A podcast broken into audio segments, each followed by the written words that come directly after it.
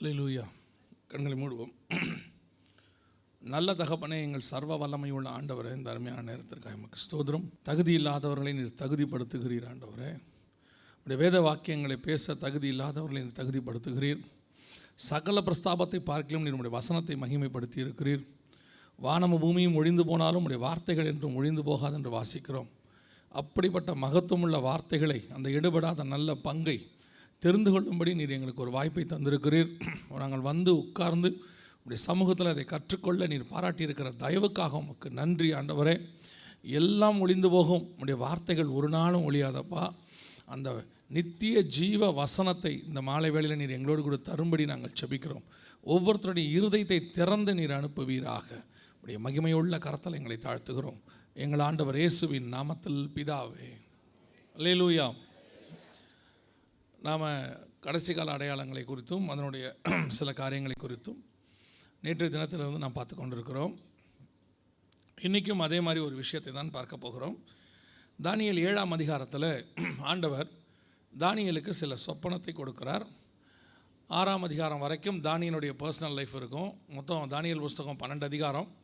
ஒன்று முதல் ஆறு வரை தானியலுடைய வாழ்க்கையில் நடந்த சம்பவங்கள். ஏழு முதல் பன்னிரெண்டு வரை அவனுடைய ஊழியம் தீர்க்க தரிசனங்கள் அவனை பற்றி கத் அவனை கொண்டு கத்தர் செய்த காரியங்கள் எல்லாம் அதில் இருக்கும்.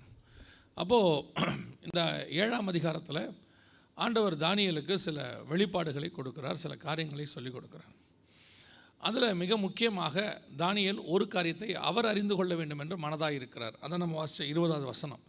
நிறைய காரியத்தை கத்தர் வெளிப்படுத்துகிறார் ஆனால் தானியல் சொல்கிறாரு அந்த இருபதாவது வசனத்தில் நான் ஒரு காரியத்தை அறிய மனதாக இருந்தேன் அப்படின்னு சொல்கிறார் எல்லாத்தையும் பார்க்குறாரு. ஆனால் ஒரு விஷயத்தை மாத்திரம் ரொம்ப இம்பார்ட்டண்ட்டாக எனக்கு அவருடைய விளக்கம் தெரிஞ்சுக்கணுமே அப்படின்னு சொல்லி அவர் ஆசைப்படுறார். எதை பற்றி அவர் ஆசைப்பட்டார்? அதற்கும் நமக்கும் என்ன சம்பந்தம்? அந்த காரியம் நம்முடைய காலத்துக்குரியது. அது எப்படி நிறைவேறி கொண்டிருக்கிறது என்பதைத்தான் நாம் என்ன செய்ய போகிறோம் இந்த இரண்டாம் நாளிலே கத்திரக்கு சித்தமானால் பார்க்க போகிறோம் முழுவதுமாக. அந்த ஏழாம் அதிகாரத்தில் தானியல் புஸ்தகத்தில் மூன்று நான்கு வசனங்களிலே தானியல் ஒரு சொப்பனத்தை பார்க்கிறார். மன்னிக்கிறோம் தரிசனத்தை பார்க்கிறார். அந்த தரிசனத்தில் அவர் சில சாரி சொப்பனத்தை தான் பார்க்குறார். அதில் தானியல் சொன்னது எனக்கு உண்டான தரிசனத்தில் அப்படின்னு இருக்குது அதுக்கு முந்தின வசனத்தில் சொப்பனத்தில் இருக்குது ஸோ இப்போ என்ன அப்படின்னு கேட்டிங்கன்னா நாலு மிருகத்தை தானியல் பார்க்கிறார். இந்த நாலு மிருகத்தை பார்க்கும் பொழுது அதற்கான விளக்கம் என்ன அப்படின்னு சொல்லி அங்கேயே இருக்குது பொதுவாக நீங்கள் வேதத்தை கொஞ்சம் தியானிக்க விருப்பப்படுறவங்க அல்லது இந்த மாதிரி மறைபொருள் வேதத்தில் உள்ள தீர்க்க தரிசனங்கள் இதையெல்லாம் தெரிஞ்சுக்க ஆசைப்படுறவங்க நான் எப்பவும் சொல்லுவேன் கொஞ்சம் நம்ம அறிவை ஓரமாக வச்சுட்டா நல்லது. நம்ம நம்ம அறிவு வந்து பல நேரத்தில் நமக்கு எதிராக போயிடும். எந்த விஷயத்துலனா ஸ்பிரிச்சுவாலிட்டியில் எதுக்காக அப்படி சொல்கிறேன் அப்படின்னா உலக பிரகாரமாக நம்ம அறிவை யூஸ் பண்ணிக்கலாம். ஆனால் ஆவிக்குரிய விதத்தில் வரும்போது உங்களுக்குள்ளே இருக்கிற ஆவியானவருடைய ஞானம் தான் நமக்கு தேவை. அதுதான் வெளிப்பாடு. நாம் யூகிக்க ஆரம்பித்தோம் அல்லது நாம் யோசிக்க ஆரம்பித்தோம் அப்படின்னு சொன்னால் இன்னொரு விஷயத்தை நான் உங்களுக்கு சொல்கிறேன் அந்த வேலையை பைபிள் நமக்கு தரல. நீ யோசித்து கண்டுபிடிச்சிக்கோன்னு ஒரு இடத்துல கூட பைபிள் என்ன செய்யலை? நமக்கு அப்படி ஒரு வேலையை தரவே இல்லை. பைபிள் என்ன சொல்லியிருக்குன்னா தேடி கண்டுபிடித்து ஆராய்ந்து படியுங்கள்னு சொல்லியிருக்கு அதோட அர்த்தம் என்னென்னா எல்லாத்துக்கும் விளக்கம் பைபிளில் எங்கேயாவது ஒரு மூலையில் இருக்கும். அதை தேடி கண்டுபிடிச்சி படிக்க வேண்டிய வேலை மட்டும்தான் நம்மளதே ஒழிய எந்த இடத்திலும் நம்முடைய யூகத்தை கொண்டு போய் போடக்கூடாது. இதுவாக இருக்குமோ? அதுவாக இருக்குமோ? இப்போ ஒரு உதாரணத்துக்கு நீங்கள் பைபிளில் போய் வ- வலைத்தளத்தில் போய் வெப்சைட்டில் போய் ஆன்டிகிரைஸ்ட் யாருன்னு பார்த்தீங்கன்னா அதுக்கு ஒரு பெரிய லிஸ்ட்டே இருக்கும். அதாவது ஜார்ஜ் டபிள்யூ புஷ்லேருந்து ஹிலாரி கிளின்டன்லேருந்து ஃபின்லாடன்லேருந்து போப் ஜான் பால் டூலேருந்து இப்போ இருக்கிற அப்புறம் அதுக்கப்புறம் வந்த ஒபாமா அதுக்கப்புறம் இப்போ இருக்கக்கூடியதான ஜோபிடன் இப்படி எல்லார் பேரும் இருக்கும். ஒவ்வொருத்தரும் ஒரு ஒரு விதமாக அதை தியானித்து ஒரு ஒரு வசனத்தை எடுத்து அதுக்கு ஏற்ற மாதிரி கொடுத்துருப்பாங்க. இதெல்லாம் வந்து அவங்க யோசிக்கிறது இப்படி இருக்குமோ அப்படின்னு. நான் சொல்கிறேன் அதுக்கான வேலை நமக்கு இல்லவே இல்லை. உங்களுக்கு எது வேணுமோ அது எல்லாமே வேதத்திலே இருக்குது நீங்கள் கொஞ்சம் அதை டைம் எடுத்து உட்காந்து படிக்கணும். பைபிளில் படிக்கிறது மட்டும் பாக்கியவான் ஆண்டவர் சொல்ல இரவும் பகலும் கர்த்தருடைய வேதத்தில் தியானமாக இருக்கிறவன் தான் பாக்கியவான். படிக்கிறது நல்லது படிக்கிறது மட்டும் பத்தாது அதை நம்ம மெடிடேட் பண்ணணும் தியானம் பண்ணணும். அப்போ தான் வெளிப்பாடுகள் கிடைக்கும் அதில் உள்ள ரகசியம் நமக்கு கிடைக்கும். இன்றைக்கி நம்ம படிச்சுட்டு அப்போ உட்காந்து யூகிக்க தொடங்கிடுறோம். இதுவாக இருக்கும் அதுவாக இருக்கும் அப்படி. ஸோ இப்போ இந்த தானியல் ஒரு தரிசனத்தை பார்க்கிறார். அதில் பார்த்தீங்கன்னு சொன்னால் மிருகத்தை குறித்து சொல்கிறார் பின்னாடியே அந்த மிருகம்னா என்னங்கிறதையும் அந்த இருபத்தி மூணாவது வசனத்தில் ஆண்டவரே சொல்லிடுறார். அவன் மனதாக இருந்தான் அறிந்து கொள்ள மனதாக இருந்தான் இருபதாம் வசனத்தில். இருபத்தி மூணாவது வசனத்தில் அதுக்கான விளக்கம் கொடுக்கப்படுது அவன் சொன்னது நாலாம் மிருகம் பூமியிலே உண்டாகும் நாலாம் அப்போ மிருகம் என்பது எதை குறிக்கிறது? ராஜ்யத்தை குறிக்கிறது. இட்ஸ் அ கவர்மெண்ட் ஒரு அரசாங்கம். பூமியில் வரக்கூடியதான ஒரு அரசாங்கம். நாலு கவர்மெண்ட் வரும். நாலாவது கவர்மெண்ட்டை பற்றி தான் தானியல் கேட்குறாரு அந்த கடைசி கவர்மெண்ட்டை பற்றி தானியல் கேட்குறாரு அதான் கடைசி காலத்தில் வர வேண்டிய கவர்மெண்ட் அந்த நாலாவது மிருகம்னா நாலாவது ராஜ்யம் அப்படின்னு அர்த்தம். மிருகம் என்பது வெளிப்படுத்தின விசேஷத்தை பொறுத்த வரைக்கும் எப்போவுமே தானியல் புஸ்தகத்திலும் ராஜ்யத்தை குறிக்கக்கூடியதாக இருக்கிறது. ஆனால் எல்லா மிருகமும் இல்லை. நிறைய மிருகம் இருக்குது பைபிளில். உதாரணமாக வெளிப்படுத்தின விசேஷத்திலே நான்கு ஜீவன்கள் இருக்குது ஒன்று கழுகுக்கு ஒப்பாக இருந்தது ஒன்று காளைக்கு ஒப்பாக இருந்தது ஒன்று சிங்கத்துக்கு ஒப்பாக இருந்தது ஒன்று மனுஷ முகமாக இருந்தது. ஆறாம் அதிகாரத்தில் நாலு குதிரைகளை பற்றி வருது. அதுவே நீங்கள் பதிமூணாம் அதிகாரத்துக்கு போயிட்டீங்கன்னா வேறொரு வித்தியாசமான மிருகம் எழும்பி வருகிறது. பன்னிரெண்டாம் அதிகாரத்துக்கு போயிட்டீங்கன்னா சிவப்பான வலு சர்ப்பம் வருகிறது. இப்படி பார்த்தீங்கன்னா ஒவ்வொரு இடத்துலையும் ஒவ்வொரு மிருகம் வரும். ஒவ்வொரு விளக்கம் இருக்குது அது வேதாகமத்திலே இருக்குது அதை கொஞ்சம் நீங்கள் தியானித்து நீங்கள் கண்டுபிடிக்கணும். அவ்வளோதான் வேலை. நீங்கள் மட்டும் யூகிக்க மட்டும் செஞ்சிடாதீங்க. இதுவாக இருக்கும் அதுவாக இருக்கும். ஒரு வெள்ளை குதிரை இருக்குது அப்படின்னு சொன்னால் அந்த வெள்ளை குதிரைன்னா அதுக்கான என்ன விளக்கமோ அது பைபிள்லேயே இருக்கும் ஏதாவது ஒரு இடத்துல. வெள்ளை கலர் குதிரைங்கிறது இதை குறிக்கும் அதை குறிக்கும் நீங்கள் யோசிக்க வேண்டாம். எதுக்கு சொல்கிறேன்னா நீங்கள் யோசிச்சிங்கன்னா கண்டிப்பாக தப்பாக தான் இருக்கும். ஹண்ட்ரட் பர்சன்ட் ஏன்னா நீங்கள் யோசிக்கிறது மாம்சத்தில் கொடுத்துருக்கிறது ஆவியானவர். ஆவிக்கும் மாம்சத்துக்கும் எப்பவுமே என்ன செய்யாது? ஒத்து போகாது எவ்வளோக்கு எவ்வளவு நீங்கள் மாம்சத்திலிருந்து வெளியே வரீங்களோ அவ்வளோக்கு எவ்வளோ ஆவிக்குள்ளாக மாறுவீர்கள். ஆவிக்குள்ளாக மாறும்போது வெளிப்பாடுகள் கிடைக்கும் பைபிளில். நீங்கள் மாம்சத்தில் யோசிக்க யோசிக்க மாம்சம் தான் வெளிப்படும். அது எதுவாக இருந்தாலும் சரி. நான் வெறும் நான் சொல்கிறது வெறும் பைபிள் தியானிக்கிறது மட்டும் இல்லை. ஒரு ஆராதனையோ அல்லது ஒரு செய்தி கொடுக்குறதா இருக்கட்டும் அல்லது ஒரு பாட்டு பாடுறதா இருக்கட்டும் மாம்சத்தில் பாடினீங்கன்னா அதனுடைய ரிசல்ட் வேறு. ஆவியில் பாடினீங்கன்னா அதோடைய ரிசல்ட் வேறு. அதனால தான் ஆண்டவர் பாட சொல்லும்போது ஆவியோடும் உண்மையோடும் பாட சொன்னார். ஏன் ஆவியில் பாடணும்னா நீ மாம்சத்துலேருந்து வெளியே வந்துடணும்னு அர்த்தம். மாம்சத்தில் பாடினீன்னா உன் பாட்டு எடுபடாது. கேட்கறதுக்கு நல்லா இருக்கும் ஆனால் கிரியை செய்யாது. நீ ஆவியில் பாடினீன்னா ஒரு சிலருக்கு அது பிடிக்காது ஆனால் கிரியை செய்யும். அதுதான் தாவீது பாடுறதுக்கும் நம்ம பாடுறதுக்கும் வித்தியாசம்.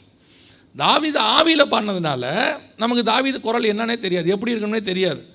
அவருக்கு எப்படி நல்லா பாடுவாரா சுதியோடு பாடுவாரா கீபோர்டோட பாடுவாரா இதெல்லாம் தெரியாது. அவரும் இன்ஸ்ட்ருமெண்ட்டோட பாடியிருக்கிறார். ஆனால் குரல் எப்படி இருக்குன்னு தெரியாது. ஒரு உதாரணத்துக்கு சொல்கிறேன் ஃபாதர் பெர்கமென்ஸ் இருக்கிறாங்க. அவங்க குரல் வந்து ஆஹா ஓஹோன்லாம் கிடையாது. ஆனால் அவங்க பாடினா ஒரு லட்சம் பேர் ரசிக்கப்படுவான். ஏன்னா குரலில் என்ன இருக்குது? ஆவியானவருடைய வல்லமை இருக்குது. அதே மாதிரி தான் மெசேஜ் கொடுக்கும்போதும் எது கொடுக்கும் போதும் ஆவியில் தான் கொடுக்கணும். மாம்சத்தில் கொடுக்கக்கூடாது. மாம்சத்தில் கொடுத்தீங்கன்னா கேட்கறதுக்கு நல்லாயிருக்கும் அதான் நிறைய பேர் சொல்லுவாங்க உங்கள் மெசேஜ் ரொம்ப நல்லா இருந்துச்சும்பா. அது வேஸ்ட் புரோஜனமாக இருந்துச்சுங்கிறான் பாருங்க அதுதான் கரெக்ட் ஆவியானவர் பேசினா அது புரோஜனமாக இருக்கும். மனுஷன் பேசினா நல்லா இருக்கும் கேட்குறதுக்கு. அரசியல்வாதிங்க சிலர் பேசுகிறாங்க எவ்வளோ அழகாக பேசுகிறாங்க நம்மளை விட நல்லா பேசுகிறாங்க ஆனால் அவங்க பைபிள் கூட சொல்கிறேன் சில அரசியல்வாதிலாம் பைபிள் பேசுகிறாங்க எவ்வளோ அழகாக பேசுகிறாங்க வசனத்தை எடுத்து பேசுகிறாங்க நம்மால் கூட வசனத்தில் தடுமாறுறோம். அவங்க தடுமாறதே கிடையாது. ஆனால் அவர்கள் பேசுகிறது கிரியை செய்யாது. அது மாம்சத்தில் பேசுவது. ஆனால் நாம் மேலே ஏறி வசனத்தில் தடுமாறினாலும் சரி ஆவியில் பேசினோம்னா அங்கே ஒரு கிரியை நடக்கும். அல்லேலூயா. அதனால தான் உங்களுக்கு சொல்கிறேன் திருப்பியும் சொல்கிறேன் பைபிள் படிக்கும்போது ஆவியானவர் துணையோடு படிங்க. உங்கள் மாம்சத்தை உங்கள் அறிவை அங்கே என்ன செய்யாதீங்க? யூஸ் பண்ணாதீங்க. இப்போ இந்த மிருகம் என்பது ஒரு ராஜ்யத்தை குறிக்கிறது. ஏன் ஆண்டவர் மிருகத்தை ராஜ்யத்துக்கு ஒப்பாக சொல்கிறார் இப்போ நாலு மிருகம் இருக்குது ஒவ்வொரு ராஜ்யத்தையும் ஒவ்வொரு மிருகமாக சொல்கிறார் அப்போது நேபுகாத் நேச்சருடைய ராஜ்யம் ஃபஸ்ட்டு வருது. அதான் பேபிலோனியன் கிங்டம் அதை வந்து ஆண்டவர் சிங்கம்னு சொல்கிறார் அடுத்து மேடோ பெர்ஷியா வருது மேதிய பெர்ஷியர்கள் அதை வந்து கரடிங்கிறார். மூணாவது வந்து கிரேக்க சாம்ராஜ்யம் அலெக்சாண்டர்து வருது. அது சிறுத்தைங்கிறார். அடுத்து நாலாவது சிவிங்கினா சிறுத்தை. அடுத்து நாலாவது கொடியதும் கெடியதுமான சாம்ராஜ்யம் எழும்பி வருகிறது. அது ரோமன்னு சொல்கிறார் இப்படி ஒவ்வொரு சாம்ராஜ்யத்துக்கும் ஒரு மிருகத்தை சொல்கிறார் என்ன ரீசன் அப்படின்னு கேட்டிங்கன்னா இது கொஞ்சம் ஸ்பிரிச்சுவலி நீங்கள் போகணும். அதாவது ஆண்டவர் மனுஷன் கையில் தான் ராஜ்யத்தை கொடுத்தார். ஆதியாம ஒன்று இருபத்தெட்டில் ஆதாம் கையில் கொடுத்தார். சகலவற்றையும் ஆண்டு கொள்ளுங்கள்னு கொடுத்தார்.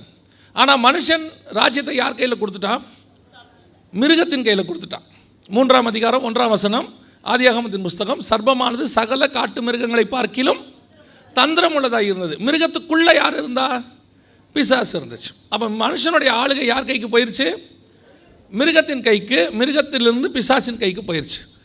மத்திய நாலாம் அதிகாரத்தில் பிசாசு இயேசுவை பார்த்து சொல்கிறான் இந்த உலகத்தின் ராஜ்யமும் அதன் மகிமைகளும் எனக்கு கொடுக்கப்பட்டிருக்கிறது. லூக்கால சொல்லும் போது அதே காரியத்தை எனக்கு இஷ்டமானவனுக்கு நான் அதை தருகிறேன்னு சொல்கிறேன் அப்போ பிசாசு இந்த உலகத்தில் இருக்கிற ராஜ்யங்கள் எல்லாமே பிசாசுக்கு கீழ்ப்பட்டதாக இருக்கிறது. அந்த ரா யார் யாரெல்லாம் பிசாசுக்கு கீழ்ப்படுகிறாங்களோ அந்த ராஜ்யம் அந்த மிருகத்தன்மை கொண்டதாக இருக்கும். ஒவ்வொரு மிருகத்தன்மையாக இருக்கும். அதனால தான் ஆண்டவர் மிருகத்தன்மை கொண்ட ராஜ்யம்னு சொல்கிறார் அதனால தான் நம்முடைய ராஜ்யத்தை பற்றி சொல்லும்போது நம்முடைய ராஜ்யம் பூமிக்குரியது அல்ல. நாம் ஜோம் பண்ணும்போதே எப்படி ஜோம் பண்ணுறோம் உம்முடைய ராஜ்யம் வருவதாக. அப்போ இந்த இந்த உலகத்தில் இருக்கிற ராஜ்யத்துக்கும் நமக்கு என்ன கிடையாது? நம்ம உலகத்தாரே கிடையாது முதல்ல. உலகத்தின் ராஜ்யங்கள் நமக்காக கத்தர் வச்சிருக்கிறார். அது நமக்கு சுற்றி பாதுகாப்பாக இருக்கிறதுக்கு கத்தர் வச்சிருக்கிறார்.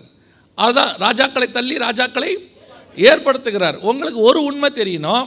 இந்த பூமியில் இருக்கிற எந்த ராஜாவாக இருக்கட்டும் இப்போ இருக்கிற அமெரிக்க ஜனாதிபதியாக இருக்கட்டும் ரஷ்ய அதிபராக இருக்கட்டும் இவங்க எல்லாருக்கும் மேலே ஒரு ராஜா உட்காந்துருக்கிறார் நான் சொல்கிறது பரலோகத்தில் இல்லை பூமியிலேயே ஒரு ராஜா உட்காந்துருக்கிறார் யாருன்னு கேட்டிங்கன்னா வெளிப்படுத்தின விசேஷம் ஒன்றாம் அதிகாரம் வெளிப்படுத்தின விசேஷம் ஒன்றாம் அதிகாரம் ஐந்தாவது வசனத்தை வாசியுங்கள்.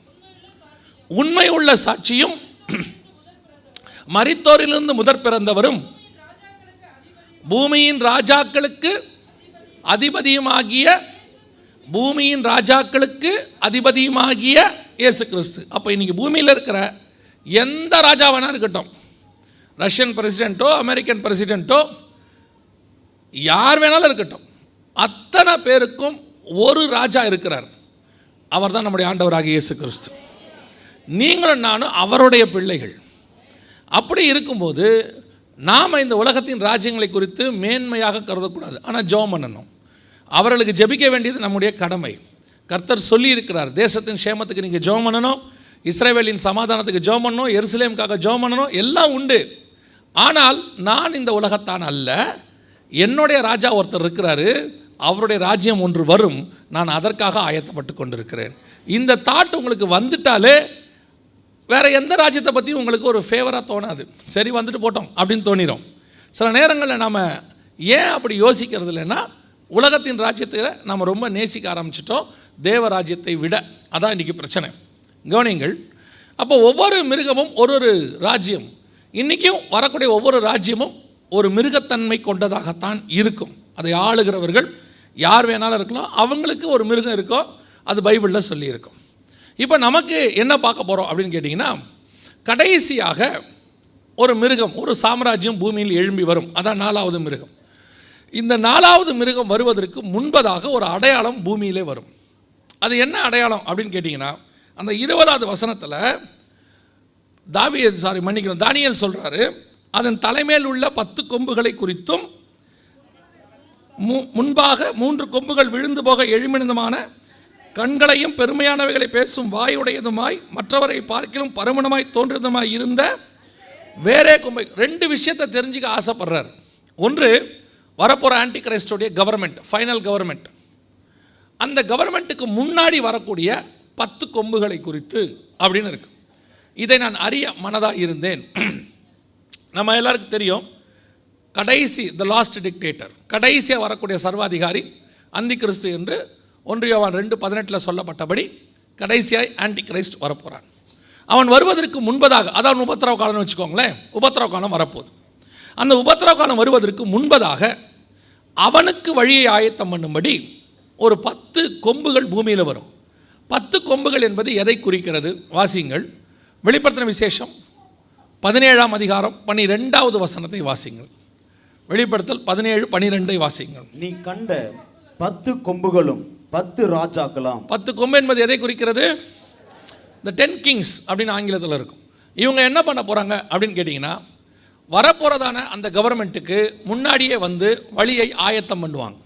வழியை ஆயத்தம் பண்ணி வல்லமையும் அதிகாரத்தையும் அவன் கையில் அந்த மிருகத்தின் கையில் கொடுப்பாங்க. பதிமூணாவது வசனம் இவர்கள் ஒரே யோசனை உள்ளவர்கள் இவர்கள் வல்லமையும் தங்கள் அதிகாரத்தையும் மிருகத்தின் கையிலே கொடுப்பார்கள். அப்படின்னு இருக்கு.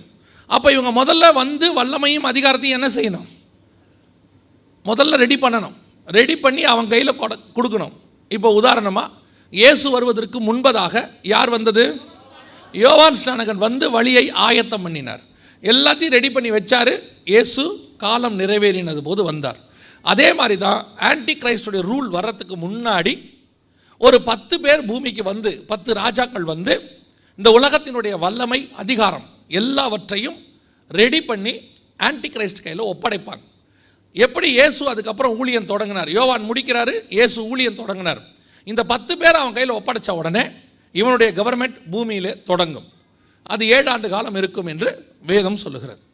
இப்போ நம்ம கண்ணுக்கு முன்னாடி ஒரு அடையாளம் என்னன்னா இந்த பத்து கொம்புகள் வந்துருச்சுன்னா பின்னாடி ஆன்டி கிரைஸ்ட் கவர்மெண்ட் வரப்போகுதுன்னு அர்த்தம். உபத்திரவ காலம் வரப்போகுதுன்னு அர்த்தம். சரி அதுக்கும் நமக்கு என்ன சம்பந்தம் அப்படின்னு கேட்டிங்கன்னா ரெண்டு தசனைக்கு ரெண்டாம் அதிகாரம் ஏழு எட்டு வசனத்தின்படி அக்கிரமத்தின் ரகசியம் இப்பொழுதே கிரியை செய்கிறது. ஆனாலும் தடை செய்கிறவன் நடுவிலிருந்து நீக்கப்படும் முன்னே அது வெளிப்படாது அப்படின்னு இருக்கு. அப்போ ஆன்டிகிரைஸ்டோடைய கவர்மெண்ட்டுக்கான காரியங்கள் எல்லாம் பூமியில் ரெடியாக இருக்குது ஆனால் தடை செய்கிறவன் நடுவிலிருந்து நீக்கப்படும் முன்னே அது வெளிப்படாது. எது தடை செய்து? பரிசுத்த சபை தடை செய்து கொண்டிருக்கிறது. சபையின் காலம் முடிவடைஞ்சா ஆன்டிகிரைஸ்டோடைய கவர்மெண்ட் உபத்திரவ காலம் பூமியிலே வரும். அவன் வந்து உலகத்தை உபத்திரவப்படுத்துவான் என்று சொல்ல அதான் ஃபைனல் அப்போது இந்த சபை முடிகிற காலமோ ஆன்டிகிரைஸ்ட் தொடங்குகிற காலமோ ஏறக்குறைய ஒரே காலம். முடிஞ்ச அடுத்த நிமிஷம் அவன் தொடங்கிடுவான் அப்போ இந்த பத்து பேர் எப்போ வரணும்னு கேட்டிங்கன்னா சபை பூமியில் இருக்கும் போதே வரணும். வந்து இவங்க ரெடி பண்ணி அவன் கையில் ஒப்படைக்கிறதுக்கும் சபை எடுத்துக்கொள்ளப்படுவதுக்கும் கரெக்டாக இருக்கும். இவங்க எல்லாத்தையும் ரெடி பண்ணி அவங்க கையில் கொடுக்கறதுக்கு ரெடி பண்ணுவாங்க. அவங்க கையில் ஒப்படைப்பாங்க. அது ஒரு நிமிஷத்துக்கு முன்னாடி சபை எடுத்துக்கொள்ளப்பட்டு மேலே போகும். அப்போ இப்போ நமக்கு எது அடையாளம்? யோவான் சங்கனம் வந்துட்டா பின்னாடி இயேசு வரப்போகிறாருன்னு அர்த்தம். இந்த பத்து பேர் வந்துட்டாங்கன்னா பின்னாடி யார் வரப்போகிறா உபத்திரவ காலம் வரப்போகுது அப்படின்னு அர்த்தம். இப்போ நம்ம அந்த பத்து பேர் ஒரு அடையாளமாக இருக்கிறார்கள். இயேசு சொன்ன நிறைய அடையாளங்களில் இதுவும் ஒன்று தானியல் ஏழாம் அதிகாரத்தில் அதை பற்றி சொல்லப்பட்டிருக்கு. இப்போ இந்த பத்து பேர் வந்துட்டாங்களா? எங்கே இருக்கிறாங்க? என்ன பண்ணுறாங்க இந்த பத்து ராஜாக்கள் அப்படிங்கிறவங்க எங்கே இருக்கிறாங்க? எதை பற்றி சொல்லிகிட்டு இருக்கிறாங்க? அப்படின்னு கேட்டிங்கன்னு சொன்னால் இப்போ அதை பற்றி தான் நாம் என்ன செய்ய போகிறோம் இந்த ரெண்டாவது நாளில் பார்க்க போகிறோம். ஏன்னு சொன்னால் இவர்கள் எப்போ தங்கள் வல்லமையும் அதிகாரத்தையும் முழுவதுமாக பெற்று முடிக்கிறாங்களோ அப்பொழுது அவன் கையில் அதை ஒப்படைப்பார்கள். ஏன்னா நம்மளை சுற்றி நிறைய சம்பவங்கள் நடக்குது. நாம் அதை பற்றி கவனிக்கிறதே இல்லை. நமக்கு தேவையான சாதகமான நியூஸை மாத்திரம் படிச்சுட்டு விட்டுறோம். டிவியாக இருக்கட்டும் இன்டர்நெட்டாக இருக்கட்டும் மொபைல் ஃபோனாக இருக்கட்டும் எதில் வேணால் இருக்கட்டும். நமக்கு தேவையானதை மாத்திரம் பார்த்துட்டு நம்ம விட்டுறோமே ஒழிய நம்மை சுற்றி நடக்கிற தீர்க்க தரிசன நிறைவேறுதல்களை நாம் பார்க்கிறது இல்லை. இப்போது இந்த பத்து கொம்புகளை குறித்து பத்து ராஜாக்களை குறித்து சில காரியங்களை மாத்திரம் நான் இன்னைக்கு ரெண்டாவது நாளில் சொல்லிவிட்டு முடிக்க விரும்புகிறேன். ரெண்டாம் உலக யுத்தம் முடிந்த பிறகு ஆயிரத்தி தொள்ளாயிரத்தி நாற்பத்தி மூன்றில் after the second world war முடிந்த பிறகு இங்கிலாந்தினுடைய பிரதமராக இருந்தவர் பேர் வின்ஸ்டன் சர்ச்சில். வின்ஸ்டன் சர்ச்சில் என்ன பண்ணார்? ஃபஸ்ட் வேர்ல்டு வாருக்கும் யூரோப்பியன் கண்ட்ரிஸ் தான் காரணம். ஆஸ்திரியாவும் ஜெர்மனியும். செகண்ட் வேர்ல்டு வாருக்கும் யூரோப்பியன் கண்ட்ரிஸ் தான் காரணம். ஜெர்மனியும் போலாண்டும். ஸோ அவர் என்ன பண்ணுறாரு வேர்ல்டு வார் முடிஞ்ச உடனே இந்த யூரோப்புக்குள்ளே ஒரு வார் தொடங்கினா அது வேர்ல்டு வாராக மாறிடுது. ஸோ இந்த வேர்ல்டு வாராக மாறாமல் இருக்கிறதுக்கு நம்ம இந்த யூரோப்புக்குள்ளே ஒரு ஐக்கியத்தை கொண்டு வரணும். ஒருத்தரை பற்றி டிபெண்ட் பண்ண மாதிரி மாற்றிடணும் அப்போ தான் ஒருத்தர் ஒருத்தர் அடிச்சுக்க மாட்டாங்க அப்படின்னு சொல்லி நைன்டீன் ஃபார்ட்டி நைனில் வின்ஸ்டன் சர்ச்சில் யார் வின்ஸ்டன் சர்ச்சில்னா அவர் தான் நமக்கு சுதந்திரம் கொடுத்தவங்க ஆயிரத்தி தொள்ளாயிரத்தி நாற்பத்தி ஏழில். அவர் என்ன பண்ணுறாரு யூரோப்பியன் எக்கனாமிக்கல் கமிட்டி அப்படின்னு ஒன்று உருவாக்குறார் இஇசி அப்படின்னு பேர். இந்த இஇசி அப்படின்னா ஐரோப்பா பொதுச் சந்தை மாதிரி அது யூரோப்பியன் எக்கனாமிக்கல் கமிட்டி அப்படின்னு சொல்லி. ஆரம்பிக்கும் போது ஆறு பேர் அப்புறம் ஒன்பது பேர் அப்புறம் பத்து பேர். ஆயிரத்தி தொள்ளாயிரத்தி ஐம்பத்தி ஒன்றில் பத்து பேர்.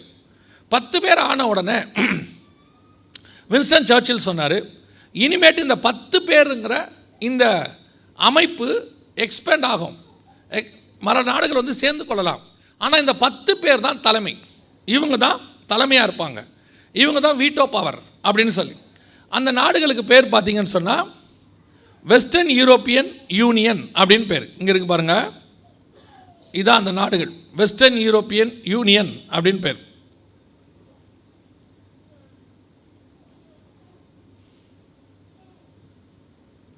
வெஸ்டர்ன் யூரோப்பியன் யூனியன் டபிள்யூஇயூன்னு இருக்கு. இப்போ நான் சொல்கிற இன்ஃபர்மேஷன் எல்லாத்தையும் நீங்கள் போய் வலைத்தளத்தில் போய் செக் பண்ணிக்கொள்ளலாம் இல்லை உங்களுக்கு வேணும்னா நீங்கள் வந்து டவுன்லோடும் பண்ணிக்கொள்ளலாம் இதுக்கு பேர் வெஸ்டர்ன் யூரோப்பியன் யூனியன் டபிள்யூஇயூ அப்படின்னு பேர். நீங்கள் யூரோப்பியன் யூனியன் கேள்விப்பட்டிருப்பீங்க. இதான் யூரோப்பியன் யூனியன் இந்த கொடியை நீங்கள் நேரத்தில் பார்த்துருப்பீங்க. இதை நீங்கள் பல இடங்களில் வந்து இப்போ பார்த்துட்டே இருப்பீங்க. ஆனால் வெஸ்டர்ன் யூரோப்பியன் யூனியன் ஒரு பத்து நாடு இருக்குது இந்த யூரோப்பியன் யூனியனுக்கு அவங்க தான் சீஃப் இந்த பத்து நாடுகள் கூட்டமைப்பை வந்து அவர் உருவாக்குனார். உருவாக்கிட்டு அதற்கு பிறகு என்ன சொன்னார்? இனி வர்றவங்க எல்லாம் எங்களோட சேர்ந்துக்கலாம். ஆனால் இந்த பத்து நாடு அவ்வளோதான் இதுக்கு பின்னாடி வரதெல்லாம் கூட இருக்கலாம்னு சொன்னார். அதற்கு பிறகு அநேகர் சில இன்டர்வியூவில் வின்சன் சர்ச்சில் கேட்டாங்க. இந்த பத்து நாடு மட்டும் நீங்கள் சொல்கிறீங்களே பைபிளில் கடைசி காலத்தில் பத்து ராஜாக்கள் வருவாங்கன்னு இருக்கே. அது நீங்கள் தானா அப்படின்னு கேட்டபோது வின்ஸ்டன் சர்ச்சில் சொன்ன பதில் நாங்கள் வந்து ஒரு வியாபார கூட்டமைப்பு. நாங்கள் வந்து ஒரு நல்ல எண்ணத்துக்காக ஒன்றா சேர்ந்துருக்கிறோம். நாங்கள் சண்டை வரக்கூடாதுங்கிற மோட்டிவில் உருவாக்கியிருக்கிறோம். நீங்கள் எங்களை தப்பாக நினைக்க வேண்டாம். இது ஜஸ்ட் ஒரு எக்கனாமிக்கல் கமிட்டி அவ்வளோதான் அப்படின்னு சொன்னார். ஆனால் அதற்கு பிறகு இவர்கள் மற்ற மனுஷரோடு கூட சம்பந்தம் கலக்க ஆரம்பித்தார்கள். இவர்களை குறித்து நீங்கள் படிக்கணுன்னா ரெண்டாம் அதிகாரம் தானியல் புஸ்தகத்தில் இருக்குது ஏழாம் அதிகாரம் தானியல் புஸ்தகத்தில் இருக்குது பதினேழாம் அதிகாரம் வெளிப்படுத்தின விசேஷத்தில் பதிமூணாம் அதிகாரம் வெளிப்படுத்தின விசேஷத்தில். இந்த நாலு இடத்திலும் இந்த பத்து கொம்புகளை குறித்து வரும். இந்த பத்து ராஜாக்களை குறித்து. இவர்கள் வந்து என்ன செய்வாங்கன்னா வழி ஆயத்தம் பண்ணுவாங்க அப்படின்னு சொன்ன மாதிரி ஆயிரத்தி தொள்ளாயிரத்தி ஐம்பத்தி ஒன்றுலேயே இவர்கள் வந்தாங்க. இவங்க வந்து கொஞ்சம் கொஞ்சமாக என்ன பண்ணாங்க தங்களுடைய வல்லமையை இன்க்ரீஸ் பண்ண தொடங்கினாங்க. உலகத்தினுடைய நாடுகளை எல்லாத்தையும் ஐரோப்பா முழுக்க ஒரு கொடையின் கீழ் கொண்டு வந்தாங்க. கிட்டத்தட்ட இருபத்தெட்டு நாடுகள் இவங்களுக்கு கீழே இன்றைக்கி இருக்கிறாங்க.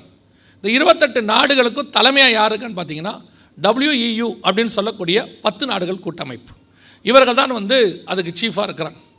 இவர்கள் வந்து இன்னைக்கு தங்கள் வல்லமையும் அதிகாரத்தையும் மிருகத்தின் கையிலே கொடுப்பார்கள். ஆன்டி கிரைஸ்ட் கையில் கொடுப்பாங்கன்னு இருக்குது இப்போ இவங்க முன்னாடியே வந்து ஆயிரத்தி தொள்ளாயிரத்தி நாற்பத்தி ஒன்பது ஐம்பத்தி ஒன்றில் ரிஜிஸ்டர் பண்ணப்பட்டது. கரெக்டாக இப்போ இவங்க கொஞ்சம் கொஞ்சமாக வல்லமை அதிகாரத்தை பெற தொடங்கி இருக்கிறார்கள் இவங்களை பற்றி தான் நம்ம இப்போது பார்க்க போகிறோம். இவங்க பார்த்தீங்கன்னா இப்போ உலக மொத்தத்தையுமே தன் கண்ட்ரோலுக்கு கீழே கொண்டு வரதுக்கான எல்லா வேலையும் செஞ்சிட்ருக்கிறாங்க. ஒன் வேர்ல்ட் கவர்மெண்ட் அப்படின்னு சொல்லக்கூடியதில் எல்லா வேலையும் இப்போ அவங்க செஞ்சுக்கிட்டே இருக்கிறாங்க. இவங்களை பற்றின மிக முக்கியமான ஒரு வசனம் இருக்குது வாசிங்க. வெளிப்படுத்தின விசேஷம் பதினேழாம் அதிகாரம் பதிமூன்றாவது வசனத்தை வாசிங்க. செவன்டீன் தேர்ட்டீன் ஆஃப் ரெவலேஷன் இவர்கள் ஒரே யோசனை உள்ளவர்கள். அப்படியே இருக்கட்டும் கொஞ்சம். இவர்கள் ஒரே யோசனை உள்ளவர்கள். ஒன் மைண்ட் ஒரே யோசனை உள்ளவர்கள். அப்படின்னு இருக்கு.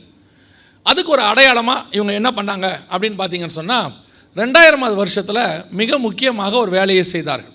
என்னன்னு கேட்டால் யூரோ அப்படின்னு ஒரு கரன்சியை கொண்டு வந்து உலகத்தில் இம்ப்ளிமெண்ட் பண்ணாங்க. இன்ட்ரடியூஸ் பண்ணாங்க. ஈரோனா என்ன அப்படின்னு கேட்டிங்கன்னு சொன்னால் இப்போ நீங்கள் இந்தியாவை எடுத்துக்கோங்க.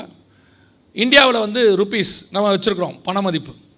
அதே மாதிரி பாகிஸ்தான்லேயும் ருபீஸ் இருக்குது ஸ்ரீலங்காலையும் ருபீஸ் இருக்குது இப்போ இந்த மூணு நாட்டையும் ஒன்றா சேர்த்து ருபீஸ் கொண்டு வந்து ஒரே மதிப்பாக கொண்டு வர முடியுமானா முடியாது.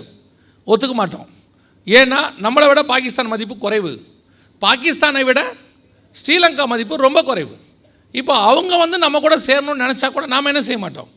ஒத்துக்க மாட்டோம். ஆனால் மூணு பேருக்கும் ஒரே பேர் தான் ஒரே பணம் தான் இன்னும் சொல்ல போனால் கிட்டத்தட்ட இந்த மூணு நாடுகளும் பல நூறு வருஷங்களாக பக்கத்து பக்கத்து பார்டரில் இருக்குது ஆனால் இந்த ஐரோப்பாவில் இருக்கிற இருபத்தெட்டு நாடுகளும் ஒரே கரன்சி இதுக்கு முன்னாடி அவங்ககிட்ட ரெண்டாயிரமாவது வருஷத்துக்கு முன்னாடி வரைக்கும் ஒவ்வொரு நாட்டுக்கும் ஒரு கரன்சி இருந்துச்சு. இப்போ ஃப்ரான்ஸுக்கு ஃப்ராங்க்னு இருந்துச்சு ஜெர்மனிக்கு வந்து மார்க்னு இருந்துச்சு இட்டாலிக்கு ரூஃபுல்னு இருந்துச்சு. இப்படி பல நாடுகளுக்கு வந்து பல பண மதிப்பு இருந்துச்சு பல பெயர்கள் இருந்துச்சு.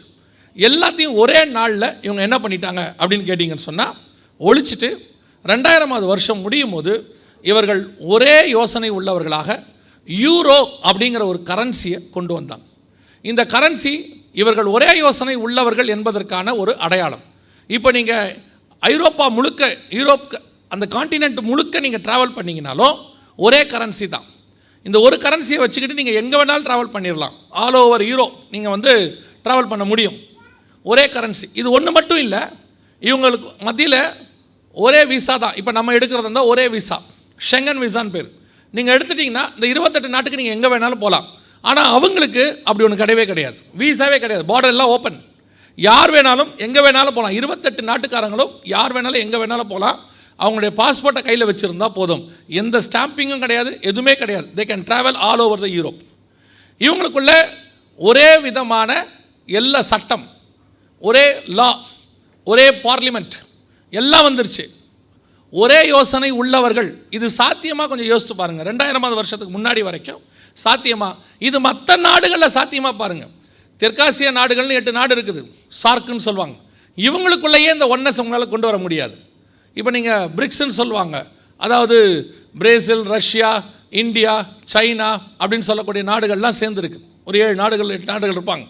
இந்த நாடுகளுக்குள்ளேயே பார்த்தீங்கன்னா ஒத்துமை இருக்காது. அப்பப்போ ஒரு ஒருத்தர் ஒவ்வொன்றும் சொல்லுவாங்க பிச்சுப்பாங்க.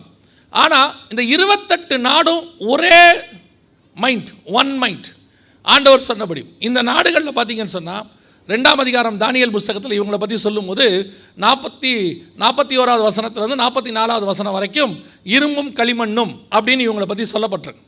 அதில் நல்லா கவனிச்சு பாருங்கள் இவங்களை பற்றி சொல்லும்போது இவர்கள் இரும்பு களிமண்ணோடு கூட கலவாதது போல ஒருவரோடு ஒருவர் ஒட்டி கொள்ளாதிருப்பார்கள் அப்படின்னு இருக்கும். நாற்பத்தி மூணாவது வசனம் நீர் இரும்பை களிமண்ணோடு கூட கலந்ததாக கண்டீரே அவர்கள் மற்ற மனுஷனோட சம்பந்தம் கலப்பார்கள். ஆகிலும் இதோ களிமண்ணோடு கூட இரும்பு கலவாதது போல இவர்கள் ஒருவரோடு ஒருவர் நல்லா கவனிச்சிங்கன்னா இவங்க எல்லாம் ஒன்றா இருப்பாங்க. இவங்களுக்கு எல்லாத்துக்கும் ஒத்து போகாது. நல்லா கவனிங்க. இப்போது பத்து நாடுகள் இருக்குது இந்த இருபத்தெட்டு நாடுகளில் பத்து நாடுகள் தனி இவங்க தனி. இவங்க என்ன பண்ணுவாங்க? எல்லாரையும் கண்ட்ரோல் பண்ணுவாங்களே ஒழிய இவங்க தான் ஆளுகையில் உட்காந்துருப்பாங்க ஒன் மைண்ட் ஒரே மைண்டு தான். ஆனால் தனித்தனியாக உள்ளுக்குள்ளே இருப்பாங்க. கர்த்தர் சொன்ன பர்ஃபெக்டான கடைசி பத்து நாடுகள் கூட்டமைப்பு உருவாகி விட்டது. ஆண்டவர் சொன்னபடியே துல்லியமாய் இப்போ இவங்க கொஞ்சம் கொஞ்சமாக தங்கள் வல்லமையும் அதிகாரத்தையும் கெயின் பண்ண தொடங்கினாங்க. அதாவது இப்போது முதல் உலக யுத்தம் முடியும் போது யூகே வந்து சூப்பர் பவராக இருந்துச்சு வல்லரசு. செகண்ட் வேர்ல்டு வார் முடியும் போது அமெரிக்கா சூப்பர் பவராக இருந்தது. அதாவது வல்லரசாக இருந்தது. அதுக்கு அடையாளமாக என்ன பண்ணாங்க? ஃபர்ஸ்ட் வேர்ல்டு வார் வரைக்கும் யூகேவுடைய டாலர் அதாவது யூகேவுடைய பவுண்டை யூஸ் பண்ணாங்க. இப்போ செகண்ட் வேர்ல்டு வார் முடிஞ்ச பிறகு அமெரிக்கன் டாலரை யூஸ் பண்ணுறோம் இன்ன வரைக்கும் அதான் மையப்பணம் ஐஎம்எஃப் இன்டர்நேஷ்னல் மானிட்டரி ஃபண்டுன்னு சொல்லுவாங்க. அதுதான் மையப்பணமாக இருக்கிறது. ஆனால் இப்போ நீங்கள் பார்த்தீங்கன்னு சொன்னால் அமெரிக்காவினுடைய பண மதிப்பு கொஞ்சம் கொஞ்சமாக வீழ்ச்சி அடைஞ்சிக்கிட்டே வருது. அமெரிக்காவுக்கு மாற்றாக வேறு பணத்தை கொண்டு வாங்க கொண்டு வாங்கன்னு எல்லா இடத்துலையும் பேச தொடங்கிட்டாங்க. இப்போ கூட இந்தியா கூட ஈரானுக்கிட்ட வாங்கும்போது இந்தியா தங்கத்தை கொடுத்து வாங்குச்சு. அவன் ஈரோவில் கேட்டான். ஈரான் வந்து கச்சா எண்ணெய்க்கு ஈரோ ஈரோவில் கொடுங்கன்னு சொல்கிறான் கொஞ்சம் கொஞ்சமாக அமெரிக்கா வெளியே போயிட்டே இருக்குது. அதோடைய பவர் இழந்துக்கிட்டே இருக்குது. ஆண்டவர் சொன்னபடி கடைசி காலத்தில் அடுத்த சூப்பர் பவர் எழும்பும்போது முந்தின சூப்பர் பவர் கீழே விழணும்.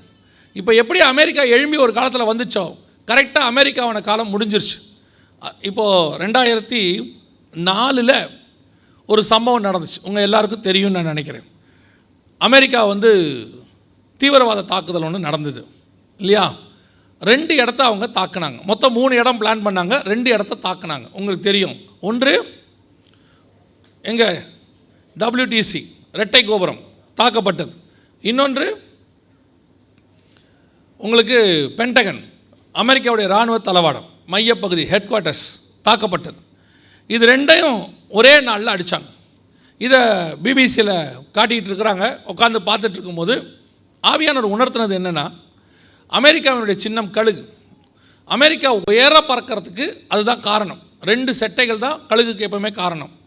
அதே மாதிரி ஒரு நாடு உயர போகிறதுக்கு ரெண்டு காரணம் சொல்லுவாங்க. ஒன்று பணபலம் இன்னொன்று படைபலம். இங்கே அமெரிக்காவுடைய தாக்குதலில் ரெண்டு இடம் ஒரே நாளில் அடிக்கப்பட்டது. படைபலத்துக்கு அடையாளமாக பென்டகனும் பணபலத்துக்கு அடையாளமாக டபிள்யூடிசி உலக வர்த்தக மையம் வேர்ல்ட் ட்ரேட் சென்டர் ரெண்டும் ஒரே நாள் கீழே விழுந்துச்சு. அதை பார்க்கும்போது ஆண்டவர் சொன்னார் வல்லரசுக்கான வேலையை அமெரிக்காவுக்கு முடிச்சாச்சு. நல்லா தெரிஞ்சுக்கொள்ளுங்க ராஜாக்களை தள்ளி ராஜ்யங்களை உருவாக்குறவர் கர்த்தர். கர்த்தருடைய பாதுகாப்பு இருக்கிற வரைக்கும் தான் ஒரு ராஜ்யம் நிற்கும். எப்பேற்பட்ட ராஜ்யமாக இருந்தாலும் கர்த்தருடைய கரம் எடுத்துட்டாருன்னா அந்த ராஜ்யபாரம் கீழே விழும். யாராக இருந்தாலும் நேபகாத் நேச்சராக இருந்தாலும் சரி அந்த நிமிஷம் அந்த வார்த்தை நான் கட்டிய மகாபாபிலோன் என்று அவன் சொல்லுகிற பட்சத்தில் அந்த நாளிலே அவனுடைய ராஜ்யபாரம் கீழே விழுந்தது. ஒரே நாளில் எகிப்திய சாம்ராஜ்யம் கீழே விழுந்தது. இதெல்லாம் நம்ம பைபிளில் படிச்சுக்கிட்டே இருக்கிறோம். இன்றைக்கி நம்ம கண்ணுக்கு முன்னாடி ரெண்டு சாம்ராஜ்யங்கள் விழுந்ததை நம்ம பார்த்துருக்குறோம். ஒன்று இங்கிலாந்து அதாவது பிரிட்டிஷ் எம்பையர். சூரியன் அஸ்தமிக்காத சாம்ராஜ்யம்னு சொல்லுவாங்க. அந்த அளவுக்கு முழு உலகத்தை ஆண்டுகிட்டு இருந்தாங்க. கர்த்தருக்கு விரோதமாக ஒரு காரியம் செஞ்சாங்க. அதுக்கு பிறகு இங்கிலாந்து இன்னைக்கு நாலு நாடுகளுக்குள் சுருங்கி இருக்கிறது. யுனைடெட் கிங்டம் யூகேன்னு மாறிடுச்சு. அன்றைக்கி உலகம் முழுக்க இருந்தது. கர்த்தருக்கு விரோதமாக செஞ்ச ஒரே ஒரு காரியம் முழுவதுமாக கர்த்தர் தேசத்தை கைவிட்டார். வல்லரசு போது யோசித்து பாருங்க ஒரு எண்பது வருஷத்துக்கு முன்னாடி நூறு வருஷத்துக்கு முன்னாடி அவங்க தான் உலகத்தினுடைய சூப்பர் பவர் அடுத்த பத்து வருஷத்தில் அவங்க இல்லை. அவங்களுக்கு மாற்று ஆண்டவர் கொண்டான்ட்டார் அமெரிக்கா. எண்பது வருஷமாக அமெரிக்கா சூப்பர் பவர் இன்றைக்கி அமெரிக்கா சூப்பர் பவர் கிடையாது. விழுந்துச்சு. எப்போவுமே தெரிஞ்சுக்கொள்ளணும். கர்த்தருடைய பாதுகாப்பு இருக்கிற வரைக்கும் தான் நமக்கு பாதுகாப்பு. அது வல்லரசுக்கே அந்த நிலைமைனா உங்கள் நிலைமை என் நிலைமை என் நினச்சி பாருங்கள் நம்மக்கிட்ட இருக்கிற படிப்பையோ பணத்தையோ அந்தஸ்தையோ அல்லது நமக்கு இருக்கிறதான மக்கள் பலத்தையோ அல்லது நம்மக்கிட்ட இருக்கக்கூடியதான இன்ஃப்ராஸ்ட்ரக்சரையோ எல்லாத்தையும் பார்த்துட்டு எனக்கு ஒன்றும் ஆகாது. அப்படின்னு நீங்கள் நினச்சிங்கன்னா ரொம்ப கஷ்டம். கர்த்தர் எப்பேற்பட்ட சாம்ராஜ்யங்களையும் கீழே தள்ளுவதற்கு வல்லமை உள்ளவராக இருக்கிறார்.